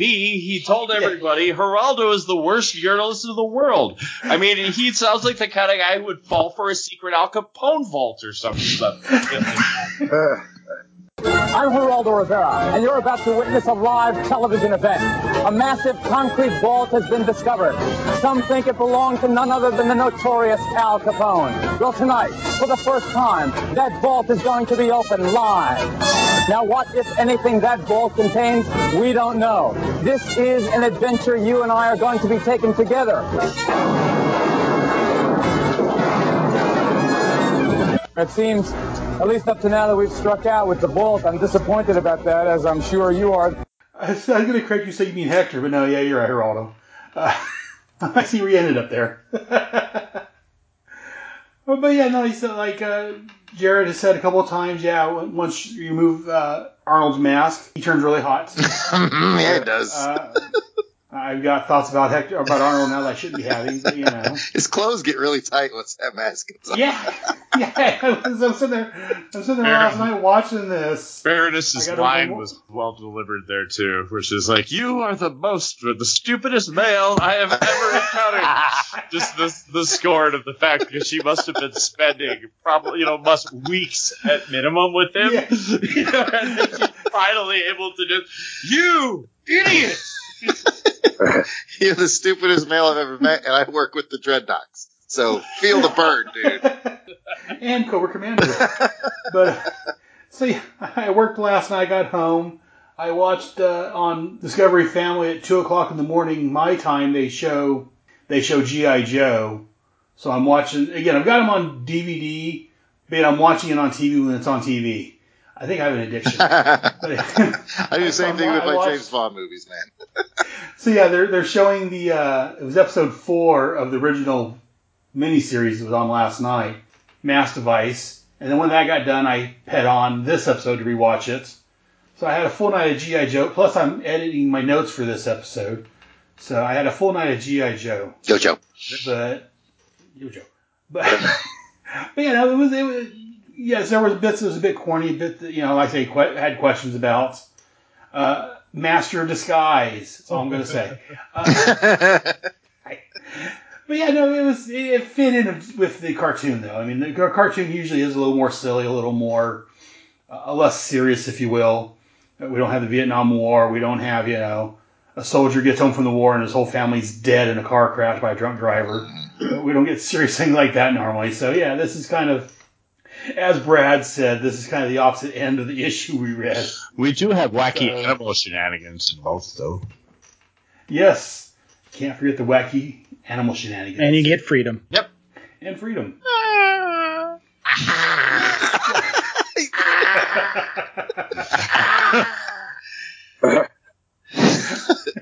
Do you have a Freedom's just lozenge? Freedom's just another word for why the hell are you bringing your eagle on this mission? At least Paul, at least Polly wasn't on that mission. nice. Let's get some final thoughts on this episode. Brad, any final final thought, follow up thoughts on twenty questions? My groin still hurts, but uh, yeah, it's it's it's, it's silly, but it's, it's GI Joe. At, at least they My kind of son, walk it acknowledge off. So they kind of acknowledge the silliness, so that's okay. It's pretty good. Yeah, yeah, put some ice on your groin and walk it off. Yeah, yeah. I've heard that from sports people. Um, Kevin, do you have any final thoughts on twenty questions? I just I like that uh, uh, Hector Ramirez was uh, highlighted in this, and you know, I mean, he uh, I liked how he, he you know he's dives right into the type of person that he is, and uh, what was that one kind of shock guy, the shock uh, reporter, the other Downey guy, um, Morton Downey. Robert Downey, Yeah. Morgan Downey Jr. kind of reminding me of that a little bit. I remember him in Predator 2. He was kind of like that type of reporter as well. And, you know, he goes, How do you answer the claims that Cobra is an elaborate hoax to milk the government of billions of dollars? and then, uh, and then they have to remind uh, Flint that uh, Duke, or it's Duke. It says this this Hector Ramirez likes doing a hatchet job on the military. Is what Duke says. Um, but yeah, I just I like the fact that he's kind of been in all these universes, even though I don't like. I'm, I live in I live in a universe where uh, Transformers and GI Joe do not meet. so. But uh, I think it's kind of interesting that they used his character more, and uh, I, uh, I this is just a fun episode. I, I liked it. I like I said, I'm a big shipwreck fan, and uh, I like how it ends in laughing gas. yes. Jared, twenty questions. Any final thoughts? Mm, I have uh, a healing balm here that if Brad wants me to rub on his groin, I can do that. I got spare time. And Jonathan, quickly moving on. What- Jonathan. Yo, Joe. While Jared's rubbing balm on Brad's groin. I'm just a giver. Um, I, I hear that about you. Jonathan, any final thoughts I can't even say it. Any final thoughts on 20 gives and questions? does not friend? receive. If I had them, if I had them, they're gone now. I ruined it for everybody. nah, it was, this was fun. This is uh, just peak silly GI Joe. It's it, it shows everything why we why we love and why we are able to mock out of love, and it's a, it is a great as someone said palate cleanser just for the other straight series. This is the other one just to show how how all aspects of of this these characters and this this universe that we love can be shown in all ways. So it's, it's it was kind of great to have this one mixed with the other one. Just a great little thing like that. And you guys are all making, I think you're making a terrible impression on our guest, but Darren, if you still haven't ran away yet, do you have any final thoughts on the And how is your groin? And Jared will rub your groin if you need it. I don't, that's, That's how you get Soldier of the Month. yes, it is. I mean, what? So I enjoyed uh, the storyline with Hector Ramirez. I got a kick out of that rock boring machine, how it didn't have a roof, so silliness was- is there. And then the shipwreck, he was a bit of a he's a bit of a loose cannon, but it, in the end comes through for the team and he exposes the Cobra hideout, saves the team by the end of it. I think that's about all we got. And I think you guys have covered it pretty. We've covered it pretty well. So we're going to go and take another break, and we'll be right back with our final segments. G.I. Joe will return after these messages. Hey Jared, I have a question. What's up? Well, I've been a part of the Long Box Crusade for about a year and a half now. Yeah, no, that's not a question, man. I know, I'm getting to it. That was called Build Up. Like I was saying, I've been with the Long Box Crusade and I have gone out and represented the show faithfully. That's still not a question. I'm still building up. I was wondering, could I be a part of the official promo? There's this great promo for the podcast that airs across podcast land and it has Pat Sampson, the founder of the show, you, the yard sale artist, and your brother Jason, aka Weasel Skull. But it doesn't have me, Delvin Williams, the Dark Web. Could you ask the guys if they would let me be a part of the promotion since you were the one who invited me onto the show? Well, not to be a Mr. Quick to correct, but that was at least two questions. Still, I guess I'll ask. Let me go talk to the guys and you stay here. Okay, great. Thanks, man.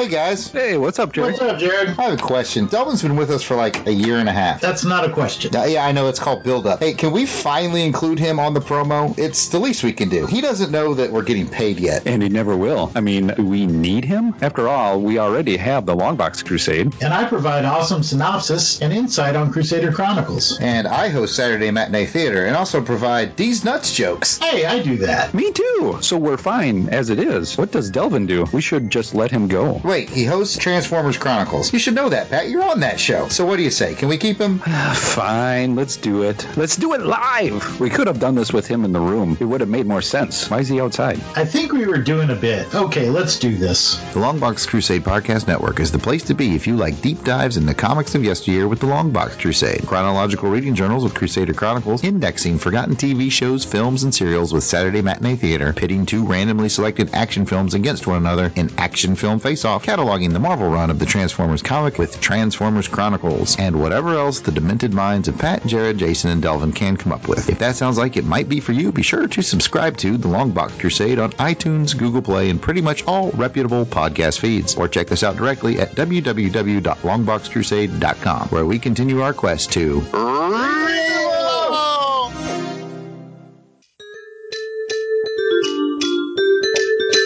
Hello, Paul. Hello, I am Dr. Herfenstaffner. Come in, come in, please. Take a seat. Take a seat. What can I do for you today? Uh, I just, I just, I'm, I can't sleep. I, I, I can't focus on anything. The only thing I can think about is like DC events. A DC event, as in the comic books. DC events. Yes, yes, the comic book events. Ooh, interesting. Uh, are we we talking things like Crisis on Infinite Earth? Yeah, yeah, totally. That one. Yeah. Uh, Infinite Crisis? Yeah, yeah, that one too. Oh, very, very. Invasion, maybe? Uh, yeah, yeah, definitely. Uh, the, uh, the Genesis? Uh, not so much. No? Oh. Okay, well, I think it's really good if you talk about the things that are troubling you in your life. So maybe you should do a podcast about this obsession. What, what, what do you call this obsession? What do you think it is? I think you're a unique case. I've not seen anything like this before in my office. I'm going to suggest that you have what we call DC OCD. What? DC OCD? You are obsessive and compulsive about your DC events. I think you should talk it out, get it out of your system via a podcast. I will help you, my friend. We shall do a podcast together about your DC OCD. Oh, okay. When I won't even start? charge you for it. awesome. I don't think I can claim you on benefits. yeah, it's good. when shall we start? Um, I'll get back to you on that. I'll check my I'll check my timetable. Cool.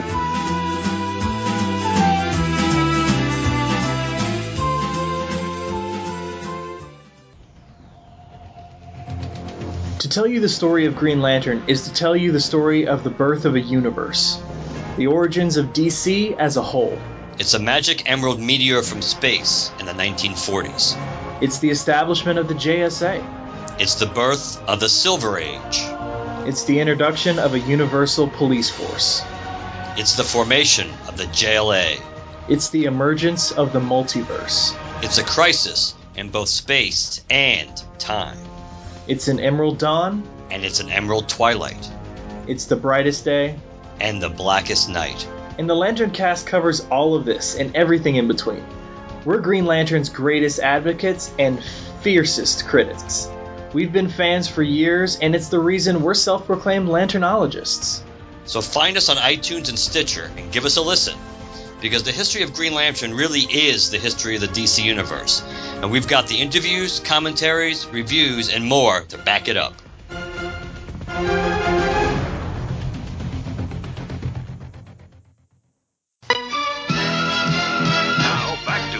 Joe.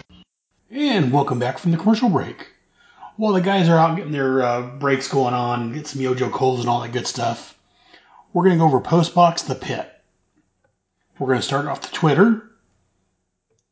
So I'm just going to read off the list of people that's either liked or friended us or retweeted or anything on Twitter. I'm going to start off with, and this is alphabetical list uh, for the most part.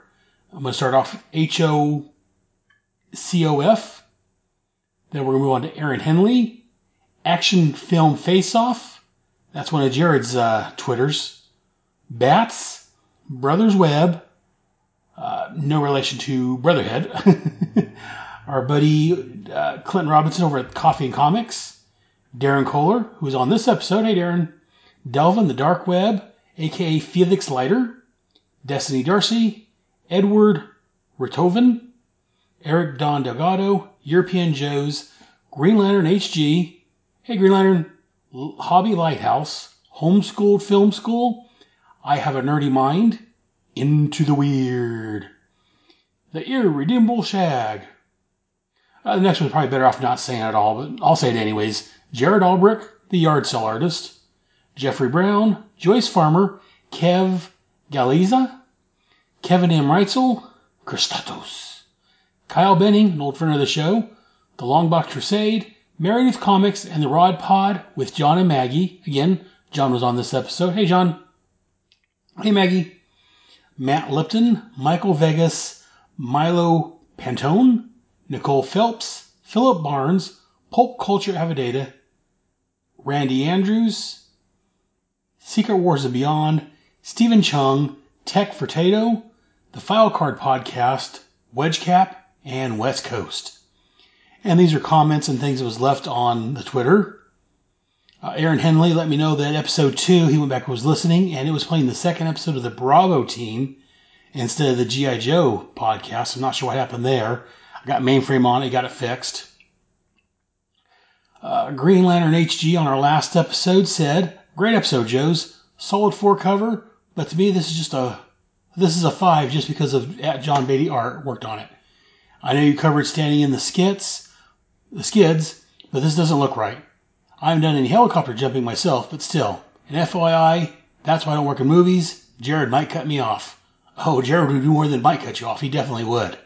Uh, moving on, Brothers Webb. He asked who remembers when G.I. Joe Rise of Cobra came out and there was a contest where you could make your own Joe action figure and could win it. The contest was called Join the Team. Can somebody give me a list of the winners? Um, I tried looking online and I couldn't find any reference to this other than uh, there was one website, I forget what it was now, it was a G.I. Joe website that referenced the contest, but I couldn't find anything else as far as actual contest or winners. I hope you found that answer there, Brothers Web. If you, if you did, let me know. Or if any of you guys out there know about the Rise of Cobra contest, uh, join the team. If you know anything about that, who the winners were, definitely let us know. Green Lantern HG said that Zartan better not touch that dog. we found out this episode uh, what happened, Green Lantern. Home Field School, Home Film School says, Now, dude, there is something I've been thinking a lot about lately. It seems to be a major movement today out of Hollywood. Bigwigs have to be all about women and minorities and alternate lifestyles people and their rights. But I find myself thinking a lot about growing up in the 80s and watching G.I. Joe, watching different movies, and people of different minority groups or women take on traditional male roles was just a normal and perfectly acceptable thing. He also said when I grew up in the 80s, anybody f- from anywhere taking on any dream they wanted to pursue in life was just fine and perfect. Go for it. Except for Star Wars. I did not realize until many years later that the Empire did not permit permit per, did not provide permit opportunities for women or men that don't have English accent or aliens. and actually, I think it was covered in some of the uh, uh, the the uh, non continuity stuff now, the non canon stuff, the expanded universe. That's what I'm looking for.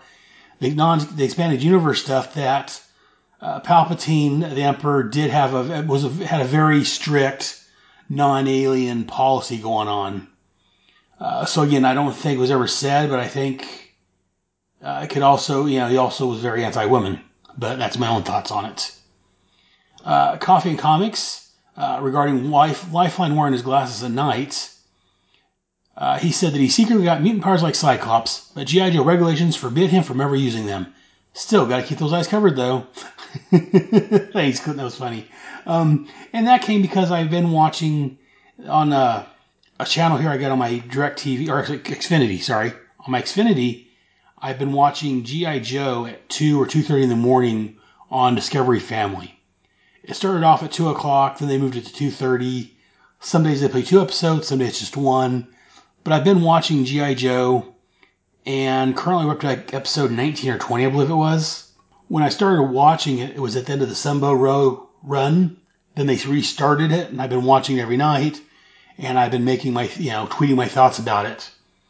And there's a lot of interaction. Green Lantern HG, Clinton, uh, Home Field, Home Film School, and a few others come in and join me every once in a while, and we have some action on there. So if you guys are up at two, two thirty a.m. Pacific time, uh, jump on a Twitter. It's at GI Joe Headcast and join in the conversation. We'd love to talk to you guys on there. But that's the Twitter and all that. Moving over to Facebook. Over on Facebook, I've talked about I started a GI Joe, a Real American Hero group instead of just my page. If you guys haven't joined the group yet, come on over. I do more on there than I do on the old GI Joe page. So definitely come over and join up. Glad to have you guys. Uh, but these are people that either commented or liked or re uh, shared shared our groups or messages or whatever. Again, just a long list of names in alphabetical order. I'm going to read them off. Uh, uh, I'm going to try to read them off. Elino Vin, Alex Button, Bill Burr, Bjorn Koopman. Sorry if I messed your name buddy. Uh, Brad Withers, Bradford William, Brent McMillan, Chris Gall, Christopher Luke, Clinton Robinson, Daniel Sanchez, Darren Collier, hey Darren, David A. Pascarella, David Medina, Delvin Williams, Derek William Crabb, Derek Maxtred, or Maxted, Gene Hendricks, friend of the show, uh, Gino Ames, Hal Jordan, Hoover Jeremiah, Ivan Chudley, J. David Weeder, Jason Roy, Jehoa Costa. I'm sorry if I messed that name up. I'm terrible at names. John S.G. Forbes, Jonathan Schaefer Hames. I've seen that guy somewhere recently or talked to him. Hmm. Joseph Hall, Ken Poe, Ken Tomlin, Kermit Ford, Kevin M. Reitzel. Hey, Kevin. M. Anthony Gerardo. Hey, Mag. What's going on, buddy? Matt, I'm sorry, Mark Storm, Marlon Welby, Meredith Comics, and the Rod Pod. Again, that's John and Maggie's uh, Facebook associate with their web, uh, podcast. Matt Anderson, Maurice Arvalo, Mike Horsley, Pat Sampson, Patrick Mileham, Peter Horvath, Phil Saunders, Stephen McGregor, Strongford Sturm, The Long Box Crusade, Todd Grizak, Tom McLean, and Tom Panarese. Oh, and Vincent Miles. Uh, thanks all you guys for liking and resharing and all our, our G.I. Joe stuff. And for comments and things that was on the page, uh, Hal Jordan's been posting pictures of some of his action figures and vehicles and stuff he'd had in the past. Uh, recently, I ordered some stuff off eBay. I've posted pictures of that. Well, first I showed pictures of the bags as I, after I pulled them out of the box. And on that photo there, Hal Jordan posted, What did you get me? Don't tell me the plastic bags. Always get stuck with the plastic bags. And then Clinton popped off and said that he usually got the air out of the bags. Well, sadly, they both guessed what I was sending them. Hmm. Anyways, Ivan Chudley said, Great comic and show, well done. I love listening about the Joes, and you all have some great opinions, even the Zartan hater. I couldn't laugh. Even the Zartan hater, keep up the good work. Five stars. Please, just finished reading issue 84, and Storm Shadow said something to Jinx that I think sums up the story. It's pretty amazing how events seem to come full circle, isn't it? Very much so. And there was a couple comments from Joseph Hall and Hal Jordan, both enjoying hearing their names mentioned last episode. Well, if they love that, they're going to love this. Uh, thanks a lot, guys. I enjoy hearing from you guys. Definitely keep up the comments. Uh, you guys are a great group of fans. Uh, maybe not the most vocal out there in the podcasting world, but you guys do a pretty darn good job. And I appreciate each and every one of you guys. You guys are all fantastic. But that's all I've got for the Postbox the Pit. I don't have any iTunes reviews. Uh, if you guys, or I'm sorry, Apple Podcast reviews. If you guys have not done so, go out to Apple Podcast, leave me a review. I would love to hear from you. Leave me a rating. I would love to have a five star rating, but I'll accept anything you guys want to give me. I won't accept any creative criticism. Let me know what you guys think about the show and my guest and everything else. I love hearing from people. But I guess that's enough about that. And I think I hear the guys coming back now. So let's go ahead and get back and bring the guys back in, and we'll continue off the show. So let's go ahead and move on to the Soldier of the Month. Again, the Soldier of the Month is something I pick that I, I feel did a great job for the show or for G.I. Joe, something that impressed me. Uh, and the winner for this month, he should have probably been the first winner, but I came for another idea, and I eventually was getting bored this one last month, but since this is issue 26, I decided to wait and give it to him this month. This month, the, the Soldier of the Month is Larry Hama himself. Oh, this is bullcrap. you shut up, Jerry. Needs no explanation. He created G.I. Joe. He uh, wrote and drew this issue. Larry Hama, I say he's just a great creator. I follow him on Facebook. He great guy. I enjoy reading his stories. He's done other besides G.I. Joe, but that's what I'm focusing on is G.I. Joe. So, Larry Hama, you are the Soldier of the Month. To our Soldier of the Month, us here at the G.I. Joe Real American Headcast team, we salute you. Good guy. He's he's he's very good to the GI Joe Finest Costume group too. He'll take time to uh, get pictures with the group and stuff. Uh, by the way, is anyone here going to Joe Fest in uh, June? Because I'll be there. I'm giving it serious consideration. Cool. It's right after Heroes Con, and I'm considering just driving down there after Heroes Con and just going to Joe Fest as a fan and not not as an artist. Cool. Yeah, we'll plan on getting down there one of these years. Cool. Well, if you do, hit me up. Word. Definitely. All right, but that is the Soldier of the Month for this month. Uh, we've covered everything else. So let's go ahead and just get any final thoughts for either the issue, the episode, or anything we've talked about today. And I'm going to go, let's start with our guest, Darren. Do you have any final thoughts on anything we've talked about today? Anything you want to say? Uh, just uh, enjoyed uh, being part of it and reading uh, reading these issues, and uh, I don't know, I'm just kind of learning as I go. But uh, uh, basically, everything I've said, I basically said already. But I really enjoyed it. Well, it's great finally getting you on. I've been planning this for a while and just time and again, I, I don't like have I don't want to get too many people on here, but it's hard for me to get rid of people. So, Hmm. Hmm. Jared, no, uh, but no, it was great having you on. I'm glad to finally hear with you, talk with you, Darren. Uh, Jonathan, Jonathan, do you have any final thoughts on anything we've talked about today? Uh, just that it was fun to uh, read this uh, issue again. This issue first entered my consciousness when I was young because this was the issue I could never find. It was always the one that was ridiculously expensive. These two, um, this one and the next one, and issue two, because of various reasons, were the ones that I could never get until it was eventually collected in a digest. So it just made me feel really special at the time to finally get to read it, you know, later after the fact. And it was nice to go back and read it again and realize that the quality that I remember from uh, childhood is still there. So it is a solid com- uh, GI Joe story, and it's a solid comic book. Jared. Zing. Uh, I only have two final thoughts. One is I miss Pat Sampson, aka DJ Christados, and the second one is you know, quicksand. Uh, Kevin, follow that one up. Uh, first of all, I'd like to uh, welcome Darren to the uh, the pack here. Uh, hope he's not scared off, and hopefully he'll come back. Welcome, Darren. I blame myself, Darren. But uh, I obviously uh, the issue 26 is uh, wonderful for so many reasons, and we've covered it, and uh, um, definitely would make a good poster on the wall. I would say. Uh, the the cartoon this was fun. Uh, just it's one of those things that made me really enjoy waiting to get home after school to watch, and this was one of the episodes that I do remember. But I have to say, um, I've lost a little respect for Wild Weasel. Uh, um, yeah, I, he, he makes up for it in issue 34, which we'll cover eventually. Oh yeah, I remember that. Can I be on that one? I like that one. Remind me, and I'll definitely have you on that one. Okay. You're replacing Kevin. No, I'm just, uh,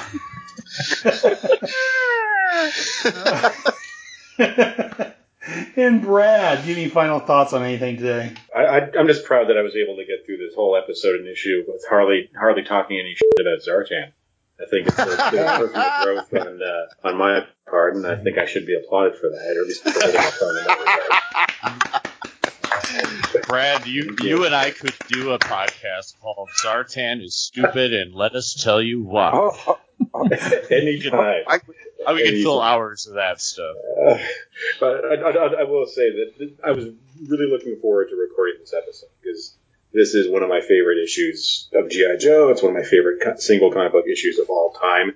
And you know, going back, this was right around the time I started getting into uh, GI Joe the comic. Um, it was it wasn't until a couple issues later that I started buying it on a regular basis. And I remember getting uh, you know, filling in the gaps, at least getting 27 and 26 uh, shortly thereafter. So this was kind of my gateway into uh, Joe comics. I was already into the toys then, so this is kind of my favorite era of GI Joes. It was a lot of fun to record this one with you guys. But no, thank you guys all very much for uh, joining me. It's a pleasure finally talking with you, Darren, and you guys are all. I'm glad to have you guys on. I'll be willing to have you guys all back, except for uh, the ones that talk crap about Zartan. Uh, I didn't talk about Zartan. Brad and Jonathan. No, I made the cut for one more episode. I'll do it again.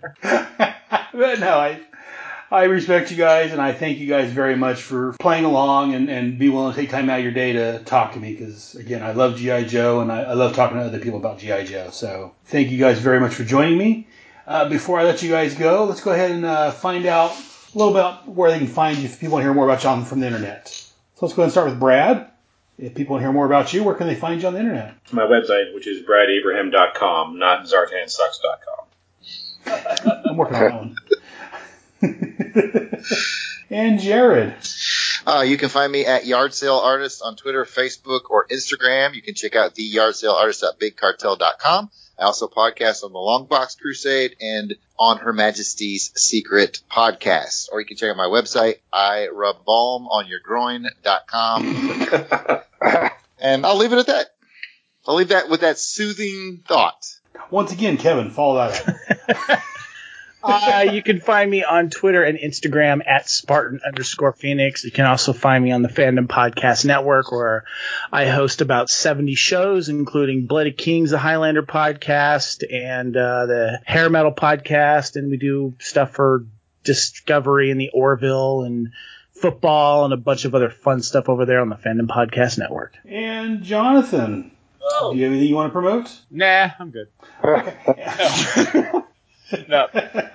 Uh, I do a couple of things here and there. Uh, my wife and I have two podcasts. We have one called The Rod Pod, where we talk about IDW Transformers stuff. We are covering the Phase 2 comics in order. And another one called Married with Comics, where we talk about pretty much everything else. You can find both of those under Married with Comics. Put your podcast catcher at that term or marriedwcomics.libsyn.com. We're also on Facebook. Look for Married with Comics podcast. On uh, Twitter, we are MWC underscore podcast. Add us, make comments. We're hilarious. And also, speaking of Transformers, you can occasionally catch me over on the Longbox Crusade doing Transformers Chronicles, the Marvel years with Pat and Delvin. And Darren, do you have anything you want to promote or anything you want to mention? Sure. Uh, you can find me and my my friends on GI Joe Collectors Club Canada on Facebook. Just uh, that's about my only place you can find me. I love that group. Great, great group of guys. And you can find me as usual here on the Headcast Network. I've got all my different shows. I've got Head Speaks, where I talk about comics, movies, whatever catches my interest. I'm finishing up my look at the Armageddon 2001 crossover.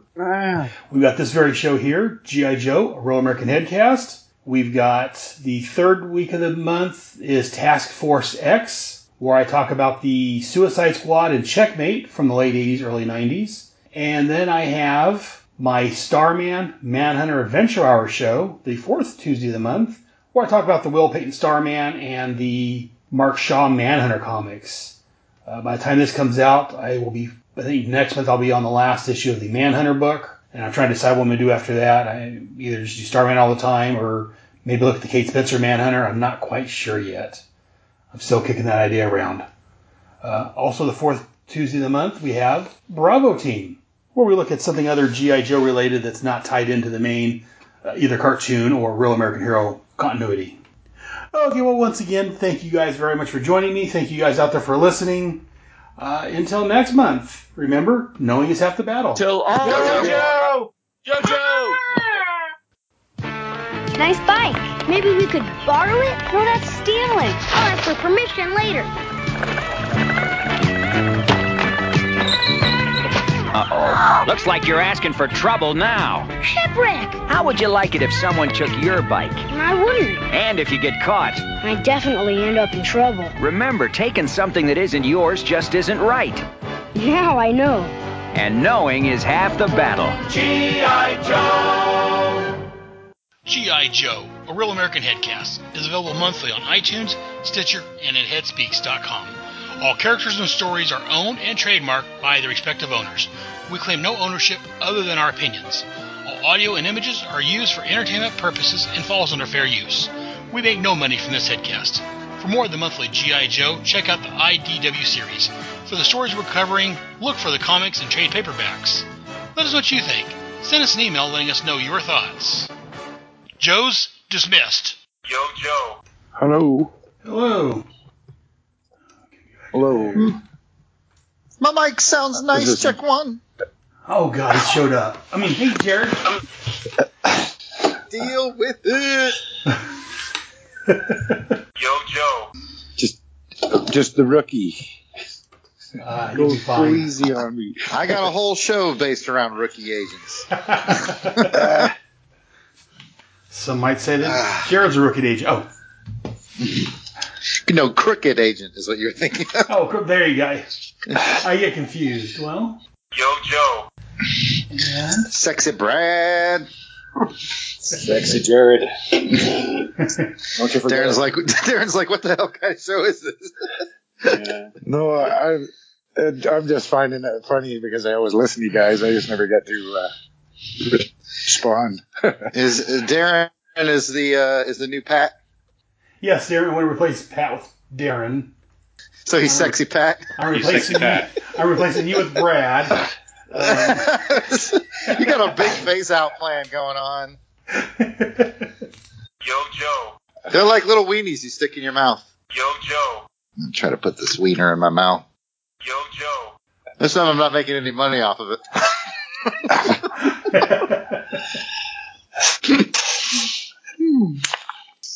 Look, man, Wow, struggling that's- artists got to do what good. struggling artists got to do. like the old saying goes, I'm not gay, but hey, 20 bucks is 20 bucks.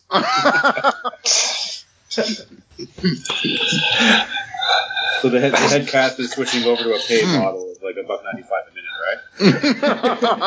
right? Thinking about it. Little credit card number. Yeah, your credit card number. Yo, Joe. Oh, actually, if you look at the back, reverse, it says for a vid time. Mm-hmm. 900 720 1234. This is the Parker Brothers. this is the Parker Brothers uh, call in and find out about the latest games like Q*bert. Yo, Joe. And then you want it? Thank you. Is that? Did I hear Costados just now? Calls Brad Papa. yeah. Yeah.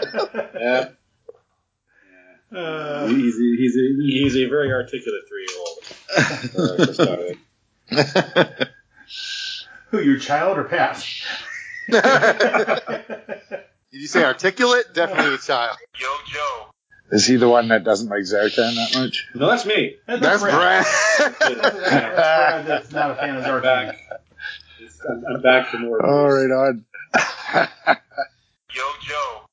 I don't want to get lumped in, in with Brad, but I also want Brad to know that I understand. I think Zartan is I think Zartan is overrated, but I don't think I dislike him as much as you do.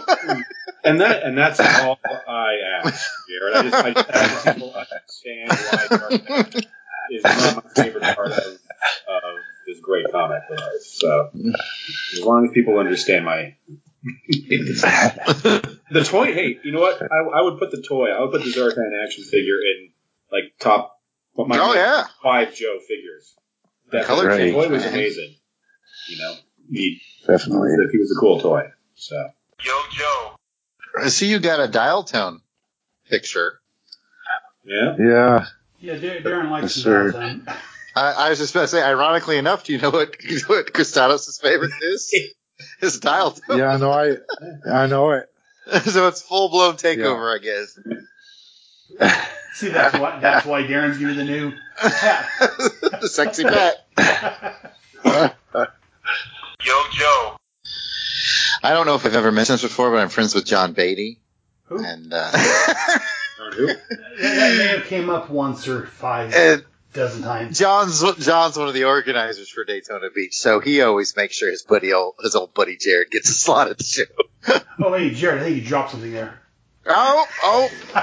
Better pick that name I up. if you can see, I don't see if you can see my digest. Oh, if I oh, very put it by the camera. Oh. Very nice. Huh. Yo, Joe.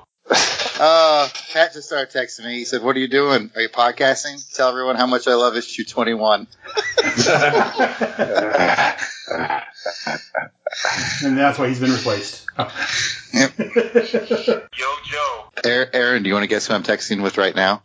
You want to guess? Uh, your buddy John. It's John Beatty.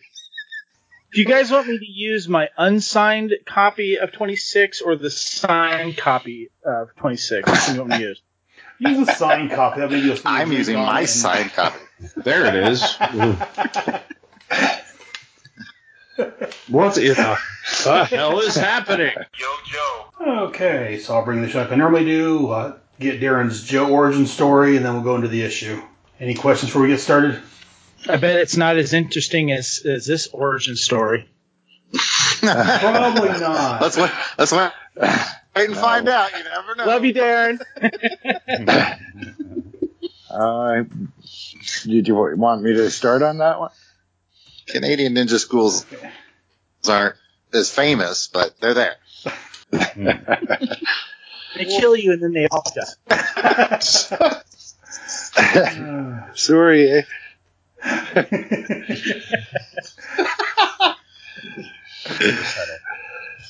All right. Well, I I guess we're not insulting Canadians since we have one on the show, but uh, Yo, Joe. Halvesies.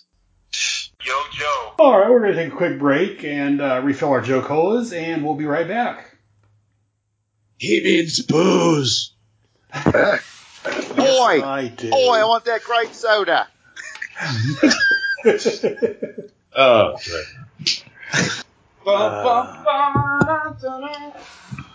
Yo, Joe. Uh, give me a give me a one minute. Right. That's it. Boom, boom, boom, boom, boom, boom, boom. I have to refill my grape soda.